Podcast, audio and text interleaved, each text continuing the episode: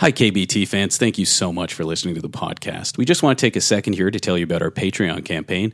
Support from our listeners is what allows us to keep making this podcast. Because it turns out making a podcast requires money. So please, if you have a second, head over to patreon.com slash Kim and Billy Talk, where you'll find bonus content for contributors. For our first bonus episode, we're doing a holiday special covering the 1999 Tom Cruise classic Magnolia, which, trust us, you do not want to miss. So visit patreon.com slash Kim and Billy Talk for details.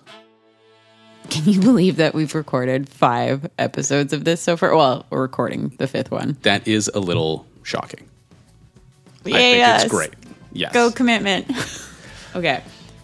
Where is she? She's by the door. Come here, Penny. Penny, Come here, Penny. Come on, buddy. stop being a jerk. Come here.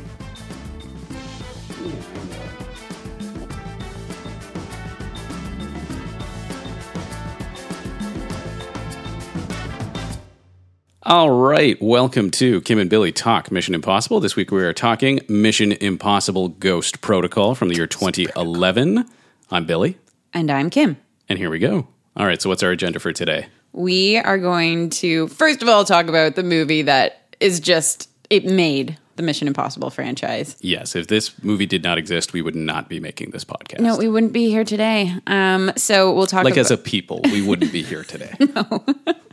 um, so we'll talk about where we left Tom Cruise off uh, in his career from our last episode to where he is now at this point in his career. We want to talk a little bit about Brad Bird, and please just picture heart eye emojis all around that name as I say it. And then the first time we saw it yep. and what we thought about it Yeah. or what we think about it. All right, so we last left our hero, Mr. Tom Cruise, in the year 2000. Well, when was Mission Impossible 3? How have I already forgotten this? I know. I This think it was last week. 2000. 2006, yes. Yeah, 2006.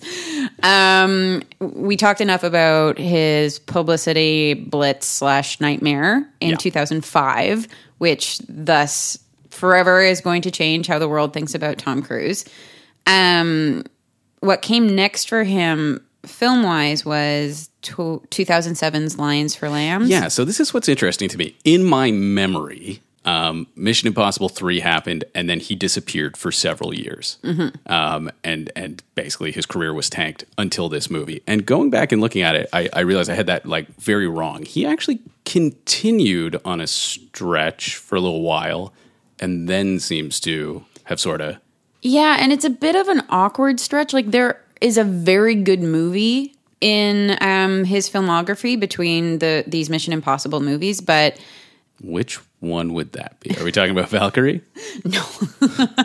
we're, I'm talking about Tropic Thunder. But there is a Okay. lot to be said about Yes, that. we're going to talk about that, but it's also not a Tom Cruise movie, right? No, Like- it's not. But I, it's maybe the movie that saved Tom Cruise. Thank you. Yes. Yeah. Okay. This is what I want to talk. So he does Lion for Lambs. No one sees it. It's whatever. Yeah, it's good try, Robert Redford. yeah. I mean, it's interesting. Like looking at the cast, it's three people I would really like to see in a room together acting. Yeah, Even though I think Redford, I've never seen this movie. I've not. I, I just never wanted to. Right. I mean, uh, in general, I'm not crazy about uh, political movies that are offering political guidance on events that are still ongoing when the authors are not political scientists or historians or whatever. Agreed, especially when it's like the the movie itself isn't really trying to be like a political polemic. It's like this is an Oscar Yes. contender. This was an Oscar vehicle that these guys made. Exactly. And my feeling at the time was, uh, you know what? Whether I'm going to agree with it or disagree with it, hello, Penny, official cat of the podcast. Just being being a cat. She's amped. She watched uh, Tom Cruise climb the Burj Khalifa. Now she's trying to climb your door. exactly actually. um, But but but yes, I think where I was at was that whether I was going to agree with it, disagree with it, hate it, whatever, uh, I felt no need to go hear Tom Cruise's political opinions on anything after what he had just gone through. So Lions for Lambs, skipped it. And that's the most anyone has probably said about that movie since, it, came, out. yep.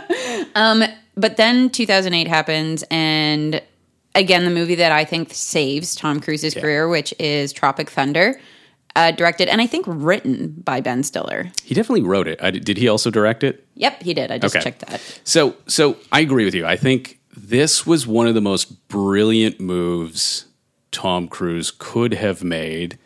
he was a laughing stock internationally. And he sort of like turned into the skid, right? He's like, all right, I'll play the butt of a joke in this movie. I'll, I'll dress up in a silly costume and let people laugh at me. And I didn't realize that we were going to talk about Tropic Thunder today. Otherwise, I would have done a bit more research. But, well, dear listeners, wait until we actually get to that film and we hmm, hmm. dedicate an episode to it. But I can roughly say right now, I'm pretty sure that Tom Cruise's character was imagined by Tom Cruise. And if not imagined, then became that character through Tom Cruise's feedback. Okay. W- will you humor me to go on my little aside about Tropic Thunder and Tom Cruise? for just a Absolutely. Okay. So, so, so Tropic Thunder is a movie I feel perfectly meh about, and yet a movie I have talked about fairly nonstop since it came out because of Tom Cruise, Tom Cruise's turn as Les Grossman, Yeah. who I should note because I'm sure I'm going to do it right here. I often refer to as Lev Grossman, who is actually the very talented, Author of one Yeah. of my favorite trilogies ever, The Magicians. Everyone go read it and buy it. but it. it's Les Grossman, right? That's the character he's playing. Yeah. Okay. So on on on uh, last week's episode, while trying to awkwardly defend my rather horrible impression of uh, John Rhys Meyers' uh, Irish accent, I referred to the fact that I am indeed uh, half Irish. My other half is Jewish. I, I have the the same genetic makeup as uh, Harrison Ford.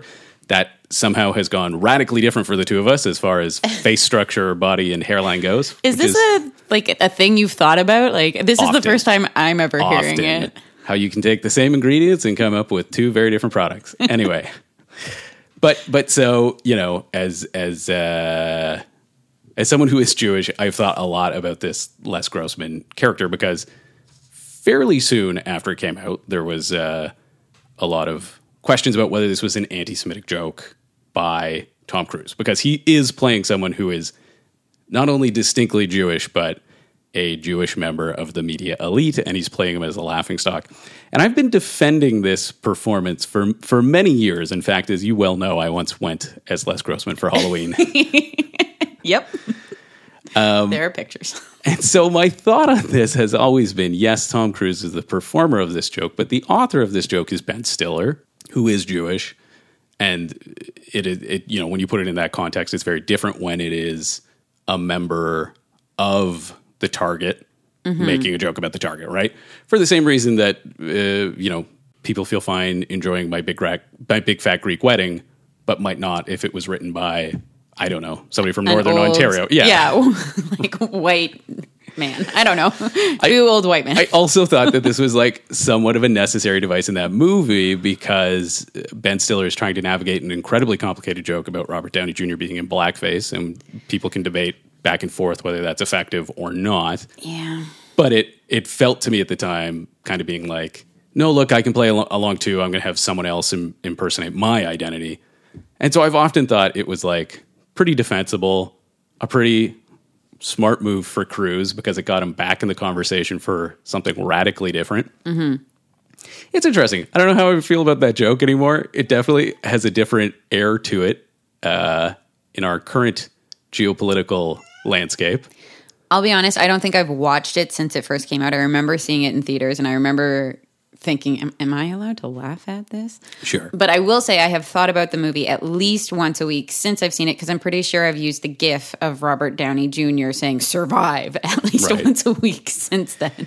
The other tough thing about the Les Grossman performance is that it is pretty clear that he is playing like okay, whoever he was channeling, whoever he thinks he was channeling, he's he's he's playing Harvey Weinstein, like in in physical image and in um, behavior with coworkers. I, I, I don't know authoritatively who he is channeling, but I always kind of thought that he was um, parodying the head of Paramount, the guy who basically Oh, held him uh, responsible for bombing What's his face? Mission Impossible 3. Oh, interesting. I don't know enough about that guy. I don't know either.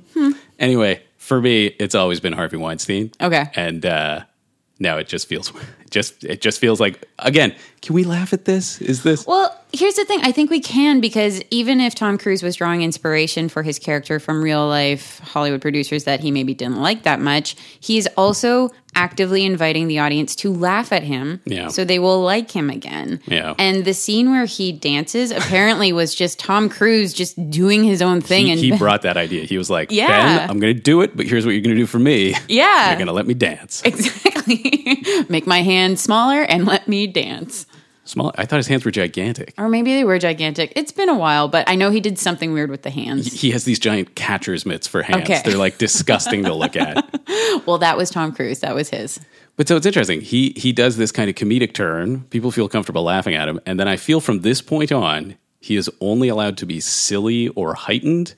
He will never go back to being a successful dramatic actor. And he tries with Valkyrie, He and tries many times. totally backfires. Like I think it was the was it the German government who said you're not allowed to shoot this movie here because you're a member of a cult, and that cult is Scientology. Oh, I do not remember any of that. I'm pretty sure that's the film where he was kept out of the country. For um, that reason, Yeah, because they're also. Oh, okay. Yeah. Again, I'm going to take this moment in the podcast remind everyone that we are not investigative journalists, Middling film fans. middling film fans.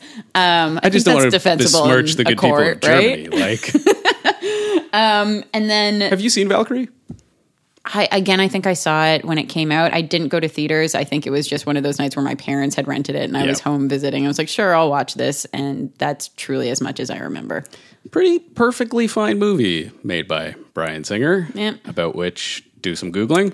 Um, but like, you know, feels like maybe should have been bigger than it was, and is evidence that like he's he's he's still back on his heels. He's not he's not. Yeah, like I think Lions for Lambs, everyone ignores it. Tropic Thunder happens. People go, okay, we're laughing at Tom Cruise. And it wasn't just that movie. He did a skit with Ben Stiller at the MTV Movie Awards, if not the year that Tropic Thunder came out, then around that point, anyways. And, you know, invited everyone to laugh at him then. So mm-hmm. people are laughing at Tom Cruise, but we still, as a people, don't know how we feel about Tom Cruise. Yeah, it's like, are we laughing with or are we laughing at? Yeah, and so then Valkyrie happens, kind of ignored. Knight then- and day happens. Well, but then like I think he takes a full year off, doesn't he? Yeah, he Which does. is weird because he's been like a, a pretty constant yeah, churning him year out. guy. So Tropic Thunder and Valkyrie are 2008. Mm-hmm. Knight and Day doesn't come out until 2010, and it is by all counts terrible. I've never seen it.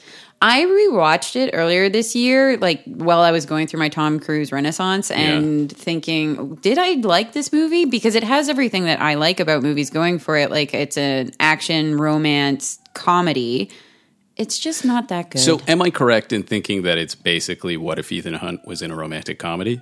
kind of, yeah.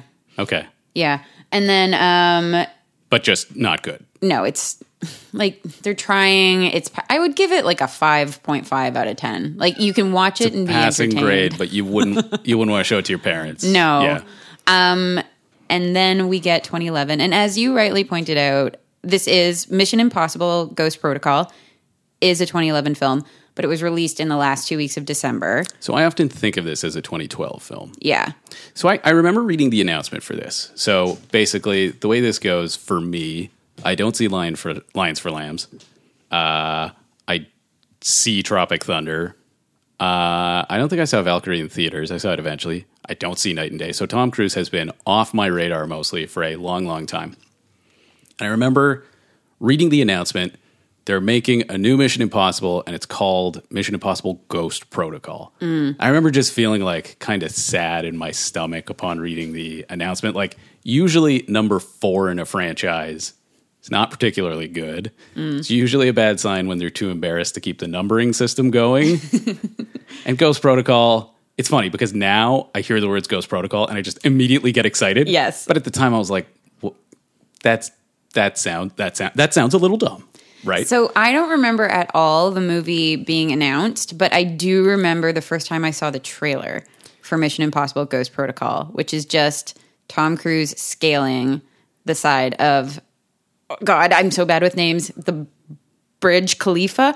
the Burj Khalifa, yeah, So close. so close. Burj Khalifa. Yes, so so that that's exactly right. I remember, um, I I- I I remember hearing the announcement, being like, "Oh, that sounds bad," and then this trailer comes out, And the opening of the trailer is him in the car with Tom Wilkinson having the conversation we're going to get to that I love, where he's like, Your mission is to assault me and Agent Brandt and escape and blah, blah, blah. And I'm like, Oh, that's pretty cool. and then this like Eminem and Pink collaboration kicks in. Two artists who at that time had about the same currency for me as did Tom Cruise, but it's kind of a great song. And it's just rapid cutting between like 40 different action scenes to the point where I'm like, how do they fit all that in one movie? And then it, the trailer slows down again and it's the Burj Khalifa scene. And I was like, oh my God, do, do, do I want to see Mission Impossible 4? I, I think I do. So I don't remember any of that. This is shocking, I'm I, sure. I went back and rewatched the trailer. I- Okay, I had- so yeah. I was going to say the way I watched trailers at that time because I was a really cool person with lots of um, f- cool, fun things to do.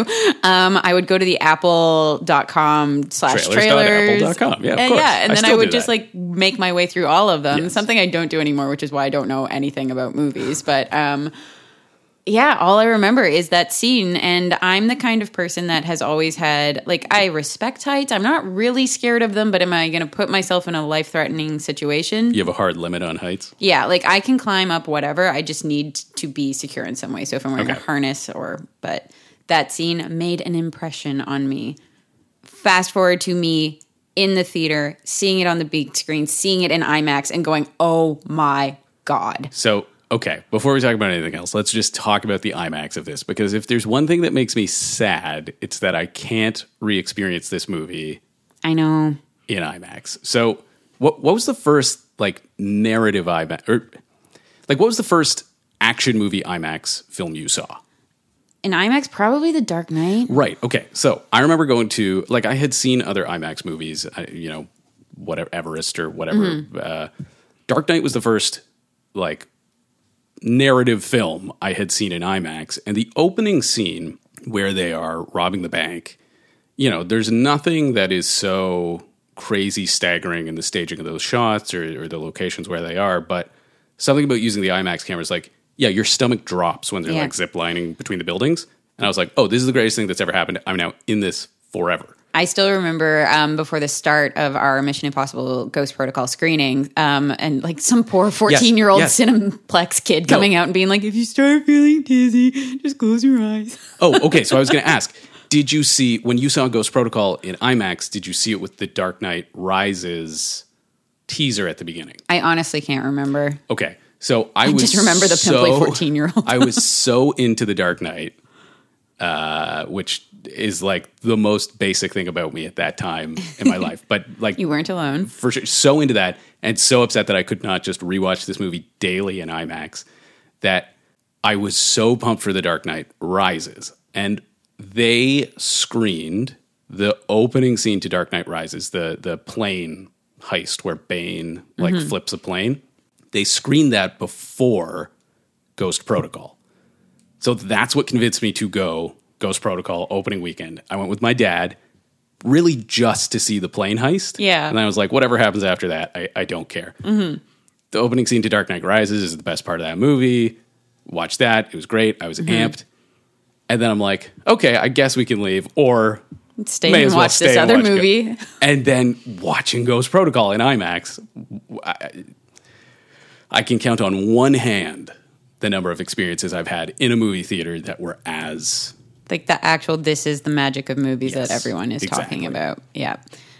Probably the same. Actually, the last time I had that feeling was watching Fallout. We weren't in IMAX Right. when we saw it, but Yeah. it was still just this total, complete. I can't joy. believe what I'm seeing. Yeah. All right. So maybe we should pause now and give credit to the man who made this all possible, Mr. Brad Bird. Let's do it. First of all, just love him. Yes. Responsible for three of my favorite movies of all time. Let's get into it.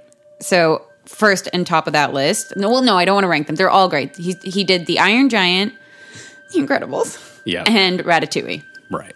And I don't know if you could tell from the inflection there, but The Incredibles is a very important. I was about to say, why are you life. hesitating to rank? I know what your number one pick is. It's The Incredibles. the scene where Dash discovers that he can run on water and he just sort of laughs and then takes off. Like, oh, that is like one of my favorite movie scenes of all time. yeah. I, I, I, I, I have nothing to add to your exuberance here other than all three of those movies are wonderful and fantastic rewatches. Like y- Yep. you know, I could watch each of those movies every single day in a row for like a year, and it wouldn't. they'd all hold up. Yeah. And clearly Tom Cruise had the same reaction. So he specifically watches The Incredibles and because he's Tom Cruise and he can just reach out to whoever he likes, he reaches out to Brad Bird and says, "Yo, let's hang. You're cool." And then they just kind of talk about each other's work, what they like and respect about each other's work, and Tom Cruise says to him, "Hey, if you ever want to direct live action, please direct me." And this is part of the legend of Tom Cruise, right? Is that uh, to the public, he seems like a fairly off-putting figure who will insert his politics where they don't belong and Mm-hmm. just be weird. But you know, apparently, if you're in a room with him, he is The, nicest, guy human- yeah. in the world and, and so, so supportive of young talent in Hollywood. and and so like you know, if you get to the point of having coffee with Tom Cruise and he wants you to direct one of his movies, like it's probably just going to happen. Yeah. But the interesting thing, right, is up until this point, Brad Bird's an animator. He's never done live action. And this is not a particularly simple, straightforward live action movie. Nope. But I think as we're going to get into this, the idea of getting a cartoonist to do this movie results in a fucking symphony. Like this thing is Yes. the, the the the cartoon sensibility that is applied to this. uh, It it it I it just makes me wish that people would make the jump between animation and live action more often. Yeah, and it's interesting because live and well, live action and animation are obviously two incredibly different mediums, but you with both you start out with a story in mind, you start out with a script. But in animation, you can't be spontaneous. You have to plot out every single detail and it's not like you know, an animator can come up with an idea one day and say, "Oh, let's change this," because then you've just now changed the direction of the entire film. Mm-hmm. Whereas if you're shooting a live action film, that happens all the time, where actors doing reshoots, improvise. yeah. You just get on the fly ideas. And and you know, there's no better example of how that can go wrong than John Carter of Mars, the director of that, another Pixar guy. Can't say that I saw that movie Well, because so- everything about it was just so bad. You'll find people defending it nowadays as like kind of a, a, a hidden masterpiece. What breaks my heart about John Carter is that it's a, a you know another a, a Pixar guy, Andrew Stanton, who you know directed Finding Nemo, WALL-E, uh, A Bug's Life, making the jump to live action. It is written by Michael Chabon, who is my favorite author of all time. I didn't time. know he wrote that. Yes, he is obsessed with that kind of um, old school serialized storytelling. Well, that He's- doesn't surprise me at all. But yeah, um, and this had been a passion project for him, and and he's he's written a lot, uh, Michael Chabon, about you know his perceived failures in breaking into film, and frankly, I don't even know. feelings about it. I don't even. She thinks you're okay, Michael. she thought Telegraph Avenue was really a step in the wrong direction Yeah. for him. But um, you know, I, I actually, I, I maybe am being more fair to him than I need to be out of love for him. I think you could probably just call him failures within Hollywood. He's had a lot of projects that have failed to start, or um, once he's actually been removed from. You know, famously, he did a pass on Spider Man Two. what? And yeah, so You're blowing my mind. diehard fans of his give him credit for that movie being great. And he's been very open and generous in interviews about being like, yeah, if you like a lot of the ideas in that movie, they weren't really mine. My ideas were this, and they don't sound As good. as good. he it was it was more okay. okay, I have to save my Michael Chabon Spider Man two talk for Okay. a later date. Yeah, when we get to the Spider-Man movies. But Andrew Stanton, when faced with the rather colossal failure that was John Carter of Mars, talked about exactly what you're talking about. Like he came from a certain style of storytelling, which was animation with this like locked, fixed narrative. And then when he got onto this gigantic, unwieldy live action beast of John Carter, it, it just he couldn't he couldn't make it work. And it and it comes out feeling not good.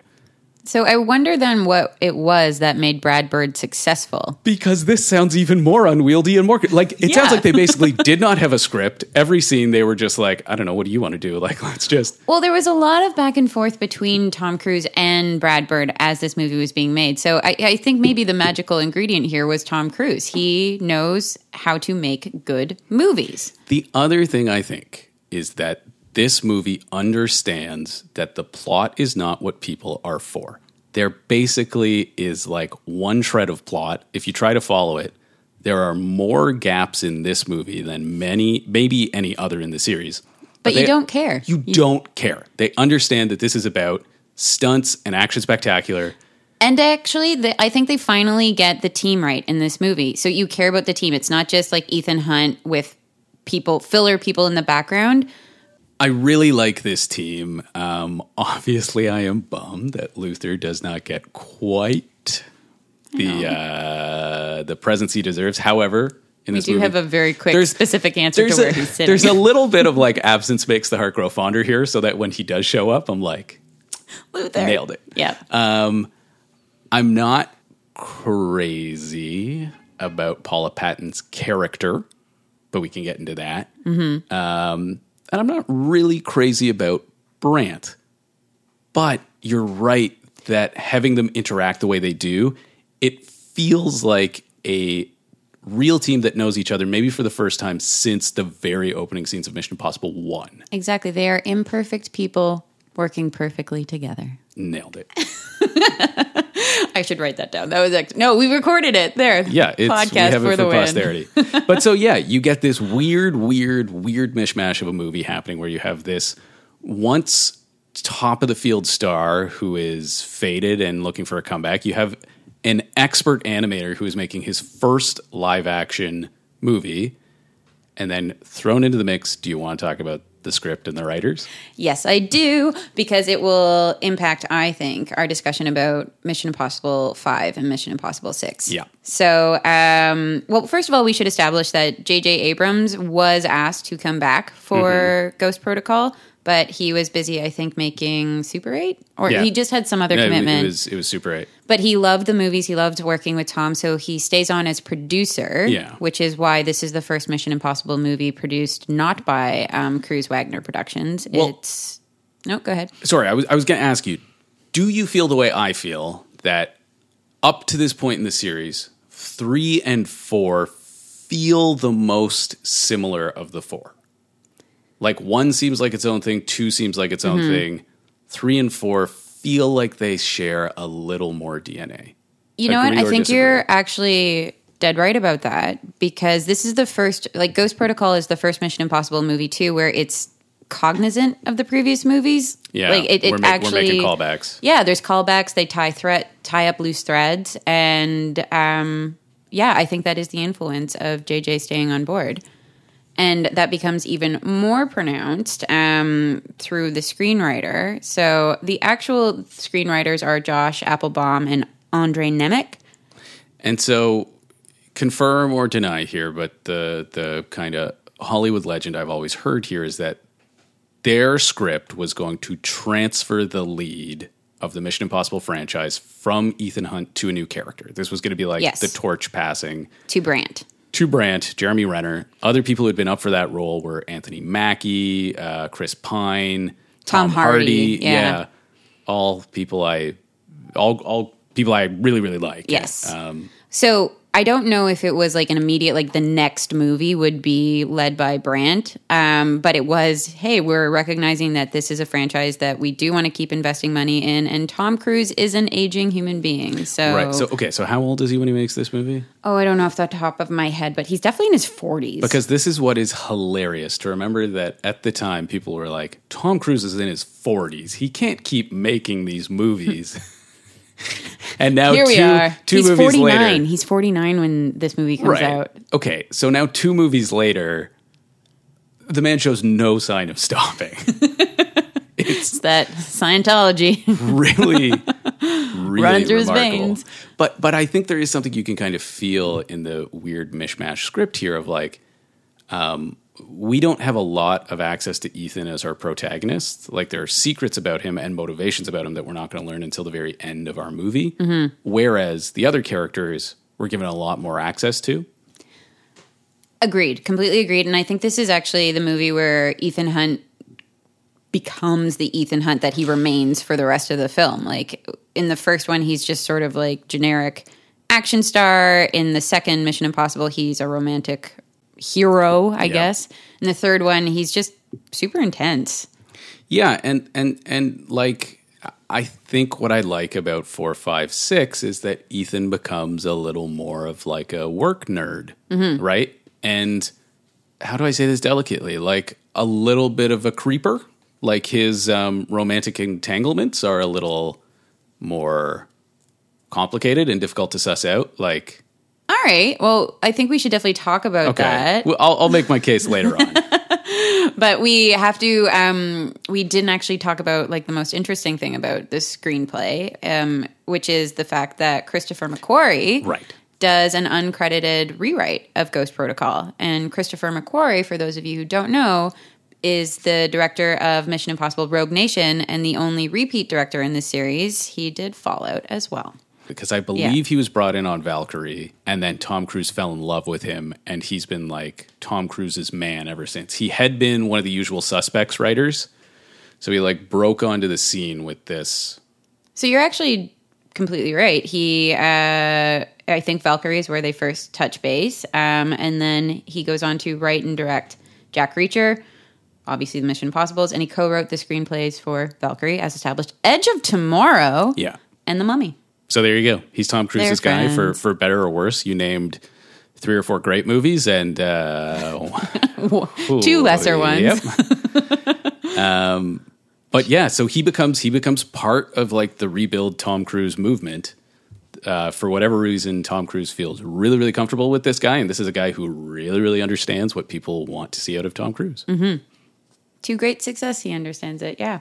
So, um, okay. So we now have a script which rightfully puts Tom Cruise back as the as the hero of the Mission Impossible movies. Thank you, Christopher McQuarrie. Which, which they're making up on the fly, though. Like to be clear, they are shooting without a full, complete script. Yes, which kind of makes it all the more exciting and So- works weirdly with like the pacing of this frantic movie. And the pacing is established right from scene one, which is actually, I think, one of my favorite openings of all time, not just in this franchise. Mm-hmm. It's it's extended and it's like two parts really, but the okay. So let's just let's just get into it. Opening shot. Scene one: We are not with Ethan for we the are first in time. Budapest. we are in Budapest, and we are not following Ethan. Ethan, we are following Sawyer. Agent Hanaway Agent Hanaway. Yeah. Sawyer. And watching this again, so I've watched this movie many, many times since it came out, but it's been um, at least a couple of years since I saw it last, um, and just filled me with good feelings to see Yes. Josh Holloway on screen again. Eh, What a charismatic son of a gun! That He's guy, so good. He's so good. And the scene where, and I'm sorry, I know I'm stealing your thunder a little bit here because I think it's one of your favorite gadgets of all time. So actually, I'll set it up for you. One of the best scenes in the movie happens in the first few minutes. It's when We're on a rooftop. on Door a- bursts open. Sawyer is running away from armed bad guys. Yep. Jumps off the roof. Does a very cool move. He's he's falling like chest first. We see him throw something towards the ground, like a little pill. Yep. He somehow rotates in midair as he's falling backwards now. Continue Shoots shooting. the two guys. Whatever he threw on the ground goes and explodes into like a big Mattress. bouncy castle or something that catches his fall. Not gonna hide it. Gonna say it right now. Gadget of the movie for me. Oh, like this is the one gadget I would want most in my life. Like you know, you're, Inflatable You're trying to castle. get to work in rush hour. You just open the window, just right. Like you don't have to wait for an elevator. I just love the way it works, the mechanics of it. It's it's so silly. It's so but silly, and I love it so much. So he lands on it and he walks away and he checks to make sure he has these confidential files in his bag. Yeah. We don't know what the files are, but we know they're obviously important. And um, we should also point out that he has been tracking this guy through uh, contact. Like, Yeah, so it's weird. We're going to get the second half of what is going on on this mission like 10 minutes later after Ethan meets up with Jane. So we can kind of put it all together. Basically, Hanaway has been Hanaway is trying to intercept a delivery of nuclear launch codes from one bad guy to another bad guy. yep. He gets them. He escapes by jumping off the thing. And then yes, he's wearing a high-tech uh what, do- what do you call it? Spy lens. contact lens, which alert, which scans faces and alerts him to the fact that uh, infamous assassin is walking towards him. He only has a split second to process this, though, before he gets shot So left for dead. So here's something I'm gonna I'm gonna start with. Th- this movie, I think, is very funny and very wise about how bad all this spy technology is. Like it keeps breaking, and so it sort of prevents you from like criticizing the silly plot mechanics. But this is a terrible spy device. the eye contact. Well, because the contact uh, recognizes killers, but then it sends a text to your phone, so you have to take your eye off the killer and pick up your phone. you present a very valid point. Like, it should, like it should just flow. You should it get should a message, shoot a laser out of the contact. right? or should just get some message that says "run" or something. I don't know. But anyway, it feels like he gets shot because he looks at his phone. Right? That gives Yeah. you the chance to get the drop on him. Yeah, and this is Sabine Moreau. Played by Léa Seydoux. Yes. Uh, and then she gets She gets the launch codes. files. She, yep, and that's what they are. They are nuclear launch codes. Yeah.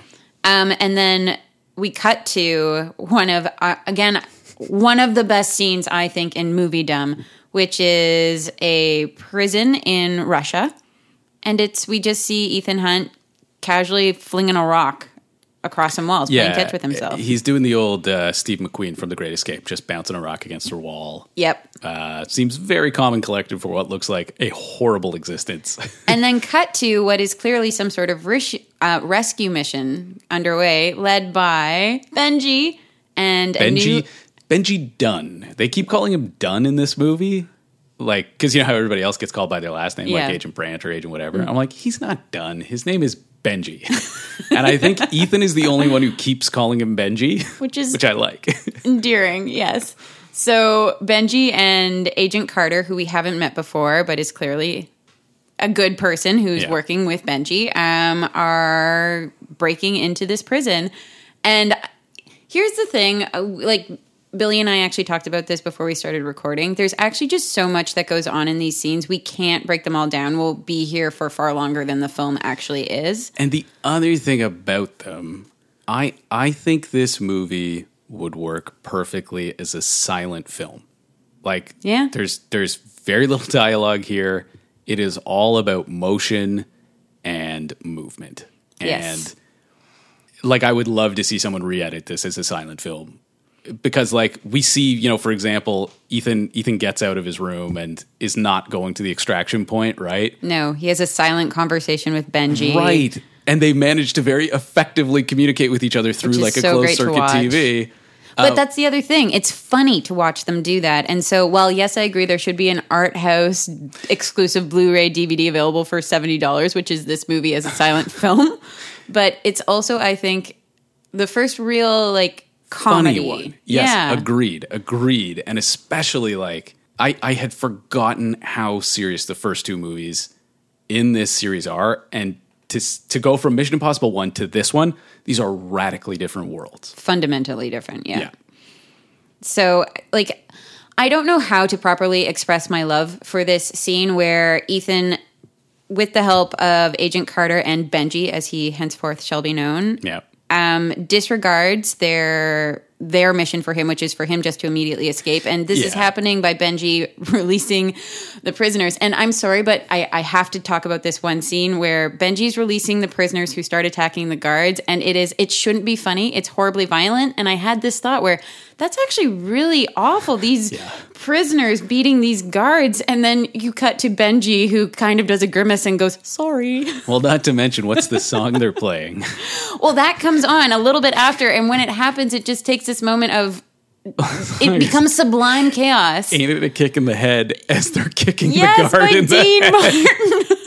It gets very literal. It's so fun and classy, and just But so yeah, the plan is they're going to free all the prisoners who are standing between Ethan and the guards, right? So that Yeah. the guards aren't going to be able to get to Ethan, so Ethan will have a clear path. But Ethan decides he's going to turn around and go through the prison riot. yes, to rescue a friend, Bogdan. Bogdan, who Yeah. thinks Ethan is Sergey. Yes, Sergey. Yes. Sergey. Um, And so yeah, he he fights his way through pretty brutally to Yeah. get Sergey, or excuse me, to get Bogdan. And there are such funny comedic moments in the scene. And honestly, I've watched this movie countless times, but every time I watch it, I pick up on something new. And there's the the last time I watched it, which was actually last night at your place with you and your fiance. Um, I never noticed this before, but Ethan sort of has like a standoff moment where he's edging to get by one of the prison cells, and this huge like seven hulking tall, guy yeah. looks down at him, and Ethan is just like, eh, and just decides to release the doors to let all the prisoners out, Yeah. and they just run, and it's so well constructed. Yeah, it's just it's very funny. A lot of people get beat up. He gets Bogdan out of the prison and meets up with uh, Agent Carter, and, uh, who s- uh, gets them out of the prison by exploding a weird It's, hole. yeah, it's like a sonic cannon or something that dissolves rock. Yeah. it's, it's a, this this is a very um, sci-fi kind of super gadgety. Like I said, last week's movie was the gadgetiest we've seen so far.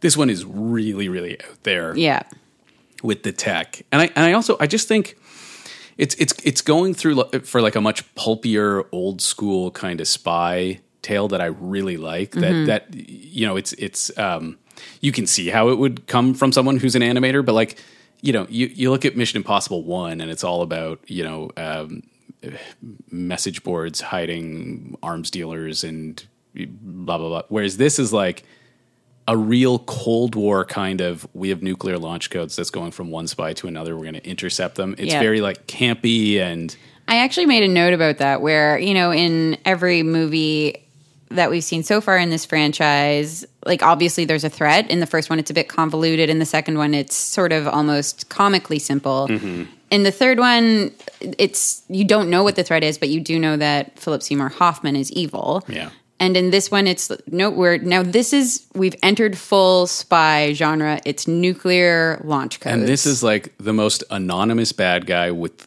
to call his plan cliched is beyond like Yeah. it's it's something else. It's like it, it- his plan is he wants to launch a nuclear weapon at the US. He's a Russian madman, and, and he's trying to start nuclear war. Yeah. Yeah. So it it it's so clearly the movie saying like, don't even worry about this. Yeah. It's not important. Pay attention to, and actually, here's a good time to bring this up because mm-hmm. I feel like you're gonna have thoughts on this. Is this Ethan's best haircut so far? I did make a note about this. I wanted to bring back the haircut. Um, I still think his hair in Mission Impossible 2 is the best. It's the most I don't know what luscious. It's the most. It's longer. That's what it is.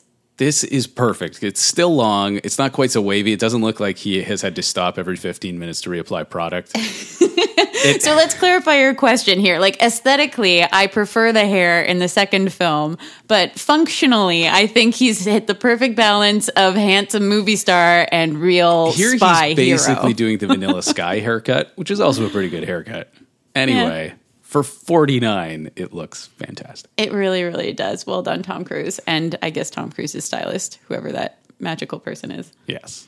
So, um, Ethan and uh, Bogdan have been rescued by Agent Carter. They, Bogdan is immediately transferred to like some other IMF team who's Yeah. going to get him to safety. I we, do and we know nothing about him. nothing. Yeah. Um, but that's okay for now. I Yes. did want to touch on the fact that Ethan has never met Agent Carter before, and he's a little bit cold towards her. dick. I wrote that down. He's he's a because she says uh, something to the effect. He's like, "Why did you break me out?" And she goes, "We need your help. We've lost nuclear launch codes to Cobalt. Cobalt, by the way, is the code name of the bad guy. Mm-hmm. Yeah. And he goes, "Who lost them? You lost them."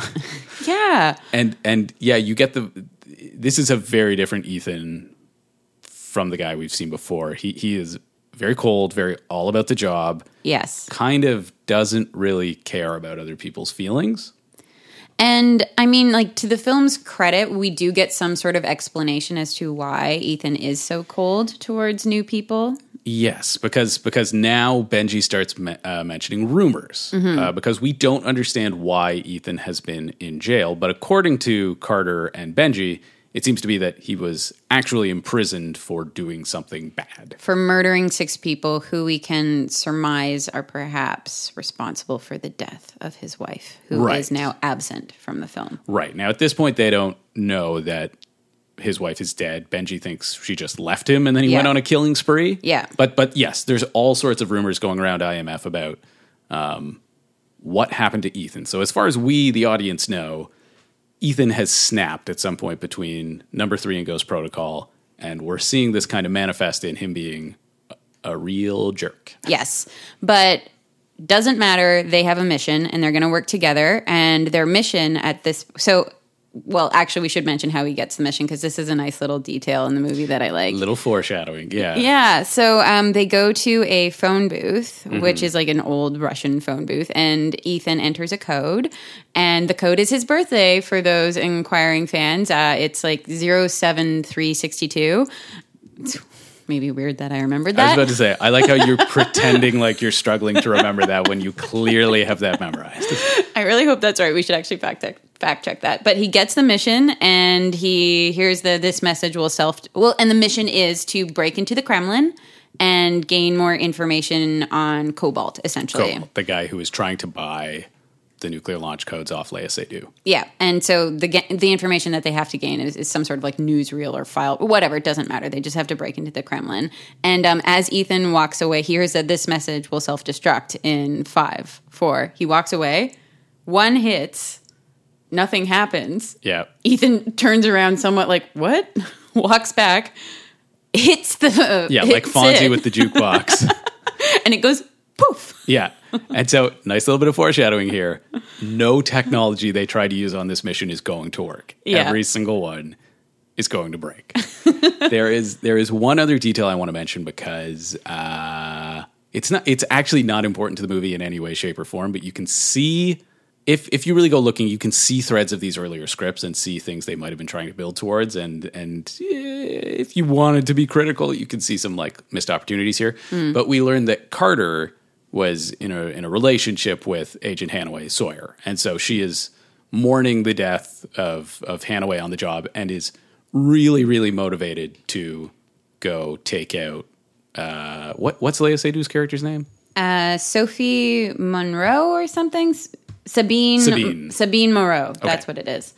Um, and like the other point to mention there is Sabine didn't outright kill Sawyer. I'm just going to keep calling him Sawyer because he's Sawyer to me. not? She left him to die, and so Agent Jane Carter comes and watches him die they, in front of her, a nice little. and he says, "You're so beautiful," or something like that before he croaks. Wouldn't work with a lot of other performers, No, but with Sawyer, like mm. that. Yeah, he makes it work. What is it that he calls Kate in Freckles. Lost? Freckles. Freckles. Yeah, right. They all get nicknames. Some of them much nicer than others. Only he could get away with that. Yeah. All right. But so yeah, now they have this mission, which is break into the Kremlin, and um, I I really like where the movie starts going here. So so so Ethan and Benji are going to be the on the ground members of the team sneaking into the Kremlin, and mm-hmm. Carter is going to be running kind of the tech and stuff Surveillance. from the outside. And like from the beginning of that scene, you've already got like this is their mission, and so it is serious and it is exciting, but they're also having so much fun. And so the, Michael Giacchino is back this time to do the score, and I I like this score a lot better. And he's doing this kind of He did do the score of the third one, by the way. Just yes, to he's, confirm that. he's Yeah. Mm-hmm. okay. Yes, so he's so he's back, um, and he's doing something as they're walking into the Kremlin. That the only way I can describe it is it made me think of Star Wars and like Han and Luke sneaking in as as stormtroopers. Just there's there's this very like it's supposed to be scary, but it's also just fun and playful thing Yeah. on the score that it, it just gave me like this is exactly the type of adventure movie I, I am there for. Yes, and like visually, it's all there. You've got the red balloon floating um, through the Kremlin, which is an obvious. Well, maybe not obvious in the moment, but once you see it the second time, to the '99 Red Luft Balloons Yeah. And then visually as well, Tom Cruise kind of looks a bit ridiculous. He's not wearing a mask. He's just wearing Which is like, really upsetting Benji. Benji, Benji- really wants to be wearing a mask. and like that's why like well i again would probably buy that $70 blu-ray which is this movie as a silent film you would miss out on this dialogue where benji is babbling because he's nervous something i can relate to and Yeah. it's hilarious Benji has been promoted to field agent, and he has a nice exchange with Ethan where he's like, I passed the field exam. Crazy, isn't it?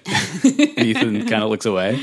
Yeah. And yes, he's he's so nervous that he's and and again, another sign of like this ship would not fly in Mission Impossible One. I feel No. like Jon Voight would take you out back and smack you with a telephone book if you were like, you know, babbling on a mission. But here it works, and it's very very funny. and it plays through the entire scene and this is my favorite gadget of the movie because and it's not just because of the gadget itself it's because it's tied to one of my favorite moments of the movie Yeah. which is they get a weird little projector stand with an ipad to basically mirror a hallway so they can sneak towards a reception desk mm-hmm. in order to break in and steal some files but as they sneak towards the reception desk, there is a screen projected, which is tracking the guard's Eyes, eyesight. Yeah, So, so, like presumably it can give you the right depth or whatever. So exactly. Yeah. So every time they move the screen and the projection closer to the desk, all the guard sees is the hallway, which is being projected to his eye level. And it's not so much that I think the gadget is impressive; it is the dialogue, the silent dialogue that goes on between Benji Well, yeah, and Ethan the, while this is the happening. The gadget is actually ridiculously goofy Yeah. and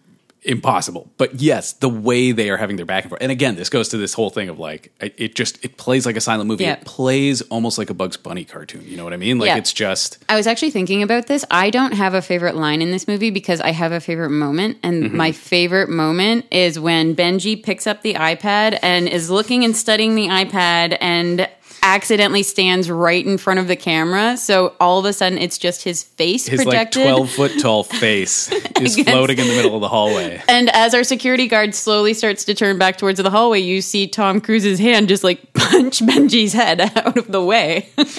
They're, they're And then immediately it's a shot of the two of them frozen in horror as they realize what almost just happened. it's also they're using another really cool gadget with it, which is this like sound projector. Oh yeah, gun. the weird like water droplet. You click it and it makes a water droplet sound. Yeah. if you're like fifty feet away from you. which would probably be a great way to gaslight someone, Oh, just for sure.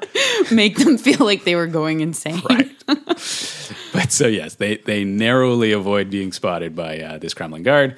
Ethan gets into the archive room where he's supposed to be, And gets the cobalt file, It's empty. The files empty. are gone.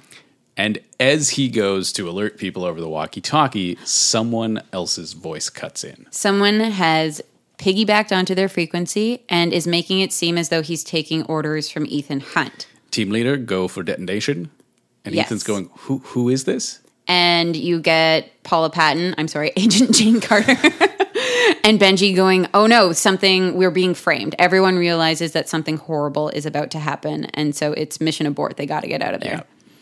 Uh, and so they they do a very hasty escape with Ethan. Ethan has it's so silly, but I love it so much. Ethan's entire outfit Is reversible. is convertible. Yeah, so the stripes on his military pants He just, just, fall them off. off. Yeah. His and I don't know how this works, but it's very structured, like Russian military jacket. Yeah, turns inside out into like a leather jacket. Also revealing, and I love the attention to detail in this movie, but he's wearing a Bruce Springsteen concert tour t shirt underneath it all. And I, it's just I a want, beautiful touch. I want to know whose decision that was because it is brilliant. on, so on the one hand, like I can't imagine Tom Cruise the person listening to music.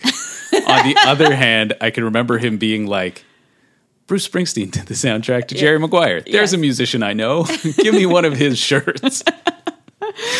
Either way, it happens. Yep. And as Ethan is walking away from the Kremlin, um, he He does spot a rather suspicious looking man in a very nice suit and wool coat yes. walking by him with a equally suspicious briefcase. Oh, and full credit to you. When we were watching the movie last night, you were the one who first noticed we actually see this su- suspicious looking man. Yeah, if you go back and watch the entire Kremlin um, sequence, you'll see this guy sneaking around on the edges of the frame throughout. Yeah, it's actually a very like you're not supposed to notice it, but if you were paying attention, you do. And good job, Billy. E, thank Gold you. star. I'm usually terrible at catching that stuff. I was very proud of myself. But Well, how uh, many times have you watched this movie?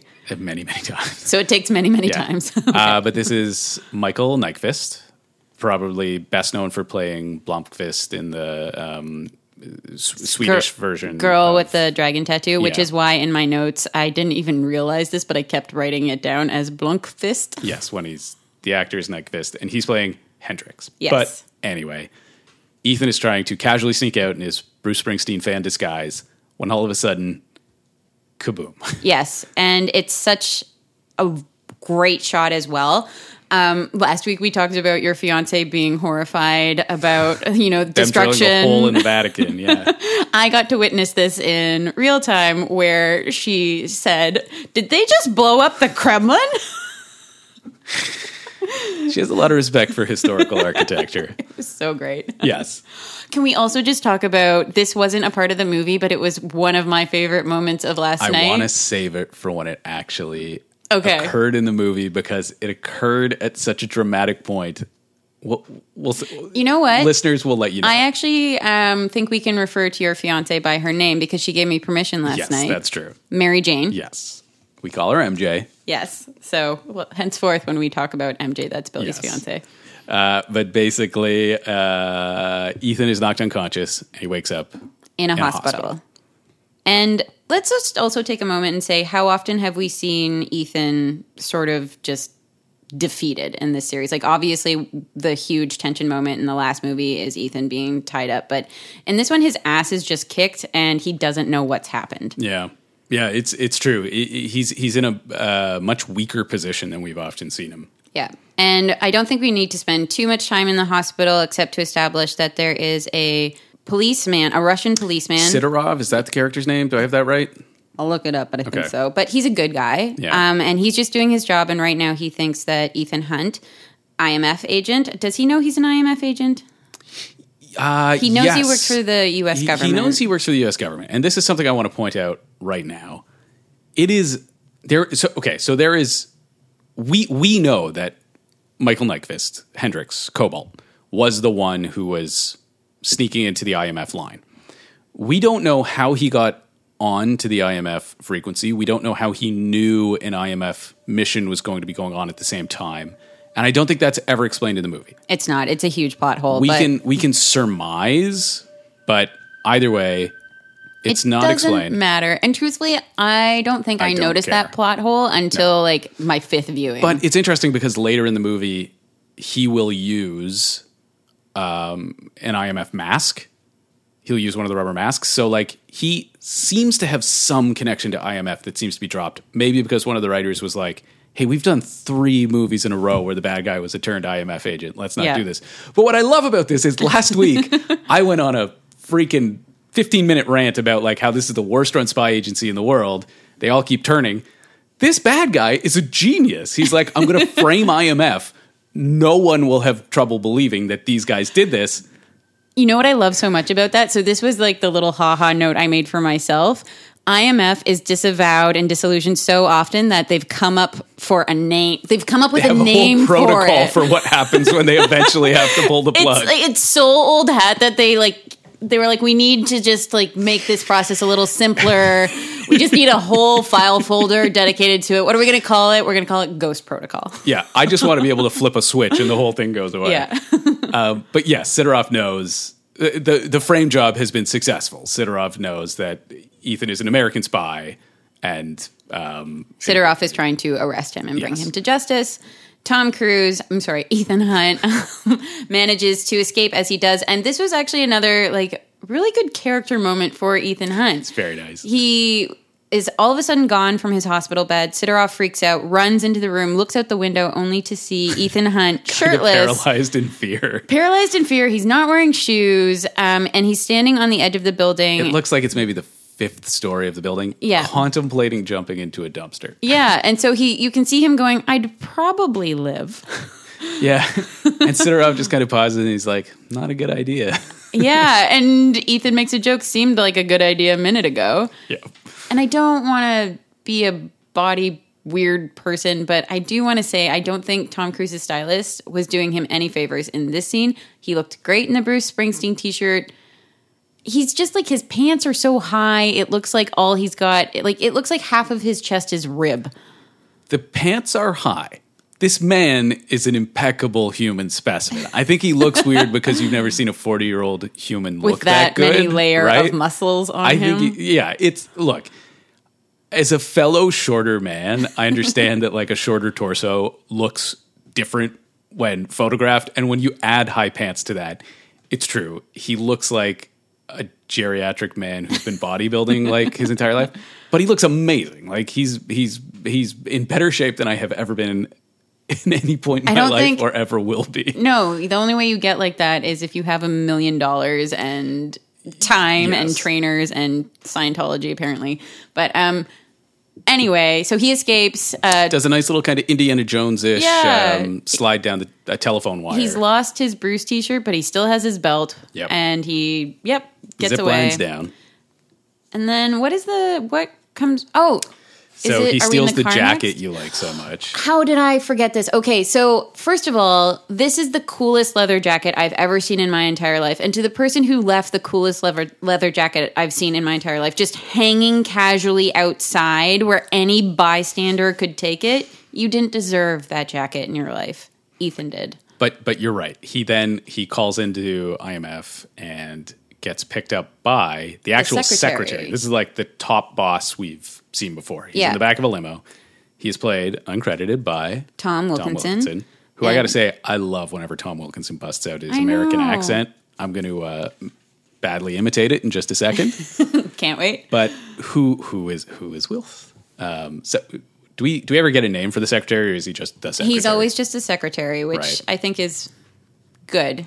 So it, they've now est- established a really nice running trend in this movie of we're going to get um, an older, esteemed actor who is probably too good for this to step in and be the boss in each movie. Mm-hmm. And I, I, I like Tom Wilkinson here. He's a nice addition to the. Yeah, and well, first of all, he's not evil. He genuinely He's a pretty good guy. Yeah. he seems like maybe the best one we've seen so far, which, which, is, is, kind of what makes what happened so tragic. so, um, the secretary. Well, first of all, he's sitting next to Brandt, who is Yes. introduced as he's an analyst for the CIA.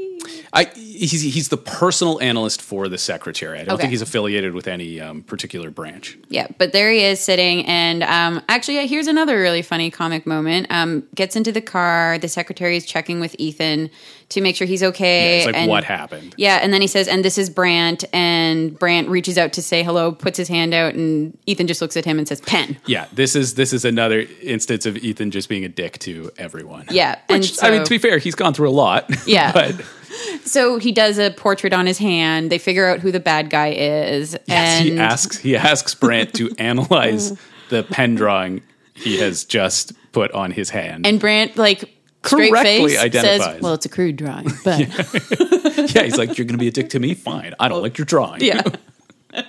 I would not put that on my fridge. but but he identifies this man as Cobalt. Yes. Hendricks. and um, says that he has all these delusions of grandeur involving nuclear war, and he was let go uh, from his position because he's pause crazy.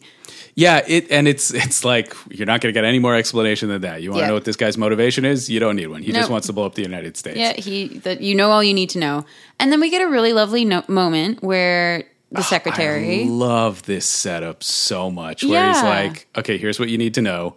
Um, we've the president has invoked Ghost Protocol. um, we pulled the plug on IMF. We've disavowed it. It doesn't exist anymore. You and your agents are going to be assaulted. My job is now to take you directly to the airport, where you'll be extradited and imprisoned for acts of terrorism."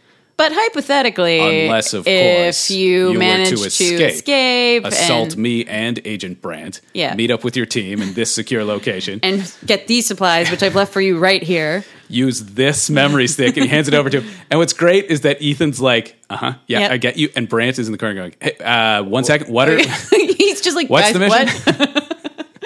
And then here is the other moment where it's just like, no wonder Ethan is so damaged, and no wonder he's a dick to new people because you can tell the secretary genuinely cares about Ethan, and he says Yeah. to him. In so many words, Ethan, I'm sorry you're in this position. You're one of my best guys. I've always thought of you as a friend, and then a bullet is in his Bullet head. right in his head, yeah. Yeah. Sidorov has showed up with like, I guess this is Russian police? Yeah, It, I, I thought at little- first it was like Cobalt's guys. well it's so no, intense that it's yeah. it is overkill and so the car flips over uh the secretary is dead Yeah. They're, the car's now in a river and um, the car's filling up with water And Ethan, uh, again showing his cold streak, is instantly like this guy who is a father figure to me. He's dead now. Let's use his body as a tool to escape. yeah Straps a road flare to him and just sends him down the river.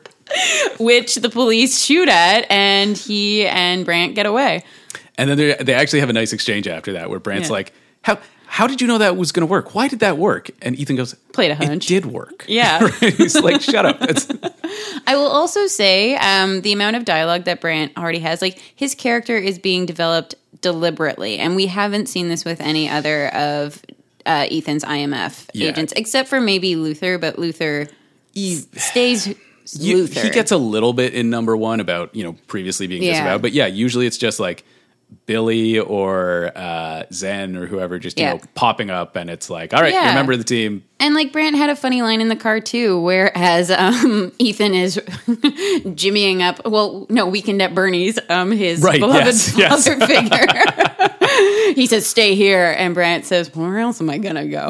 Like, it's just.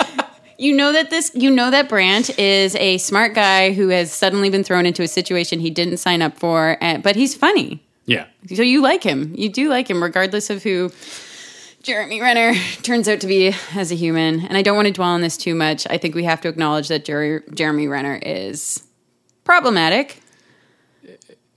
Well, at do you want to elaborate in which way? Because there are a couple of different bullet points coming to my mind. So I will say right now, once again, middling film fan. Yeah. I don't know enough about the Jeremy Renner situation. I just read a couple stories where he said disappointing things, which kind of broke my heart because I loved him as this character and I loved him as Hawkeye. And I was like, oh, you're a dude bro dick. And then just refused to apologize. Yeah, yeah. exactly. So I will say my love for Brandt. pianist, though. Is he?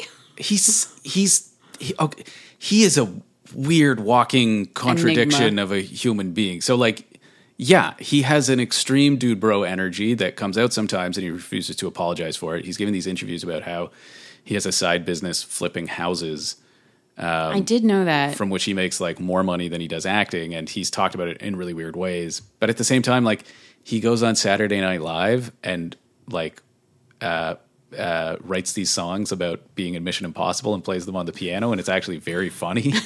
He's a I actually like.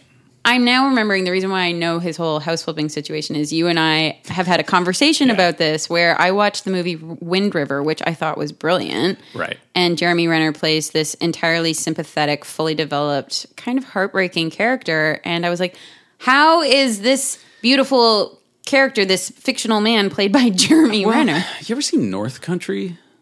That's the documentary. No, I could be getting the title wrong. Charlize Theron And and Michelle Monaghan, where they're uh, I have seen it, but it was years ago. Well, and it's interesting because Renner plays um, an unrepentant dude bro up until the point where he's not, and he's actually like the one guy who was a shred of humanity in in this field of like oppressive men. It's he's a he's.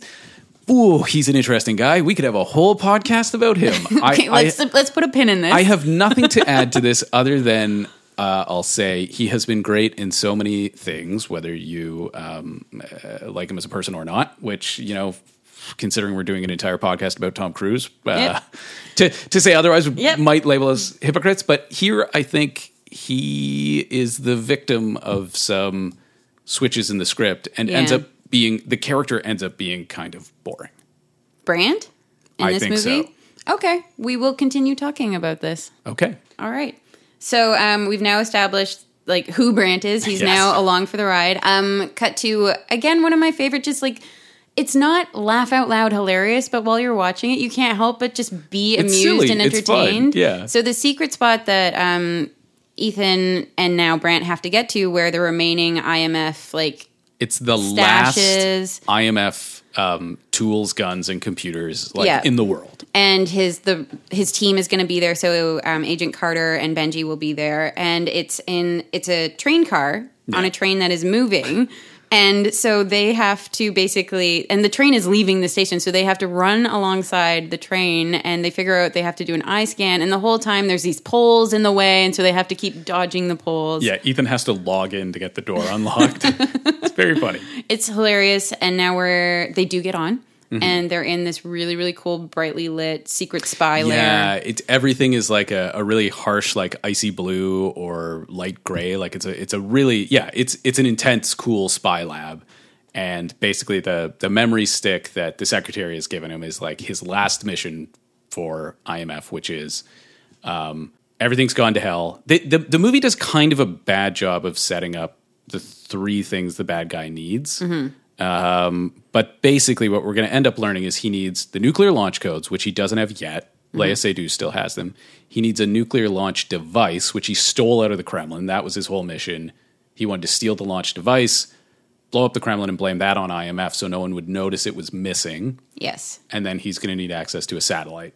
is now a good time Two. We're getting. ju- I do ten seconds because I want to drop it at like the most intense moment because that's when it occurred. okay, go. So the mission is in 36 hours from now, uh, Cobalt is going to try to buy the nuclear launch codes off of um, Seydoux. You need to get there. You need to stop them because if you don't, uh, the United States is going to die in like nuclear fire.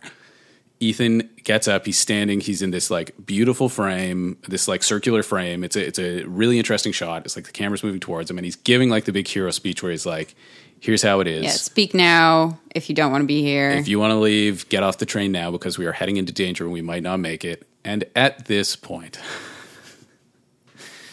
my beloved fiance is looking at the IMF logos that are all over this secret lab. Yeah. And this is the first time in the movie where people are saying IMF over and over again because Yep. he's saying IMF has been disavowed. IMF doesn't exist. We're all that's left of IMF. And she goes, I'm very confused. They work for the International Monetary Fund? Which we had to pause the basically movie. broke the rest of the movie for me. so now in my head, Ethan works for the International Monetary Fund. And um, as has been established, sometimes I get names mixed up or I say them wrong, but I will never refer to IMF as MIF again because It's a very easy way to remember. International Monetary Fund. It's still funny to me. It will never not be funny to me. MJ, you're a champ. That was awesome. Yep. All right. So um, now tasked with their mission from the International Monetary Fund, uh, they go to. Is it a straight cut to? They go Dubai? right to Dubai. We, Yep. we cut to them in like a Range Rover driving through the desert. Yep. and I know there's stuff that happens before we get to like the biggest stunt maybe of all time, but Yeah, I th- this is the one part of the movie where it gets talky, um, which is interesting because just when you're at your limit for talkiness, then the biggest stunt ever happens. Yes. But basically, yeah, their their plan is Sabine. Do I have is is that her name? Why can I not remember Léa Seydoux's I think I'm name? starting to infect you. Um, Sab- Sabine Moreau. Sabine is going to show up at the hotel. Um, uh, Cobalt's man Wistrom is going to show up at the hotel. They are going to fake them out by members of IMF are going to impersonate each side. So Sabine will go into one room and meet with Benji descri- disguised as Wistrom. Wistrom will go into another room and meet with um, uh, Carter disguised as Sabine Yes. and there will be a very complicated thing where they give fake codes to Wistrom, and the paper they're giving him is radioactive, so they'll be able to track him back to Cobalt, Yes. take out Cobalt. And That's here's our the thing, like it's kind of a confusing plan. You might not catch it all the first time you watch it, but it doesn't matter. Doesn't matter because if you're confused, the movie's about to be like, "It doesn't matter, buddy." Exactly, because all that really matters is the pacing in the scene and the fact that everything keeps going wrong, and it's how the team deals with every single thing that goes wrong. And so the first obstacle that's thrown to us is that they can't access the server from inside the building. Right, which they're going to need to um, change the elevator on people so they Yeah. think they're going to one room, but they're going to another. Exactly. And, and this is something that's kind of fun is that they're actually playing up the whole. Uh, I was about to say reality. they're they're playing up the situation of IMF has been disavowed, so they don't have the tools they'd usually have. They can't Yeah. hack stuff the way they usually would. They can't call people for help the way they usually would. So they're kind of flying blind here. So Benji is like, "Oops, uh, I just realized I can't hack into the server. You're gonna have to go in from the outside." Yeah. or you know, he says, "We're going to have to go in from the outside," and Ethan goes, "We."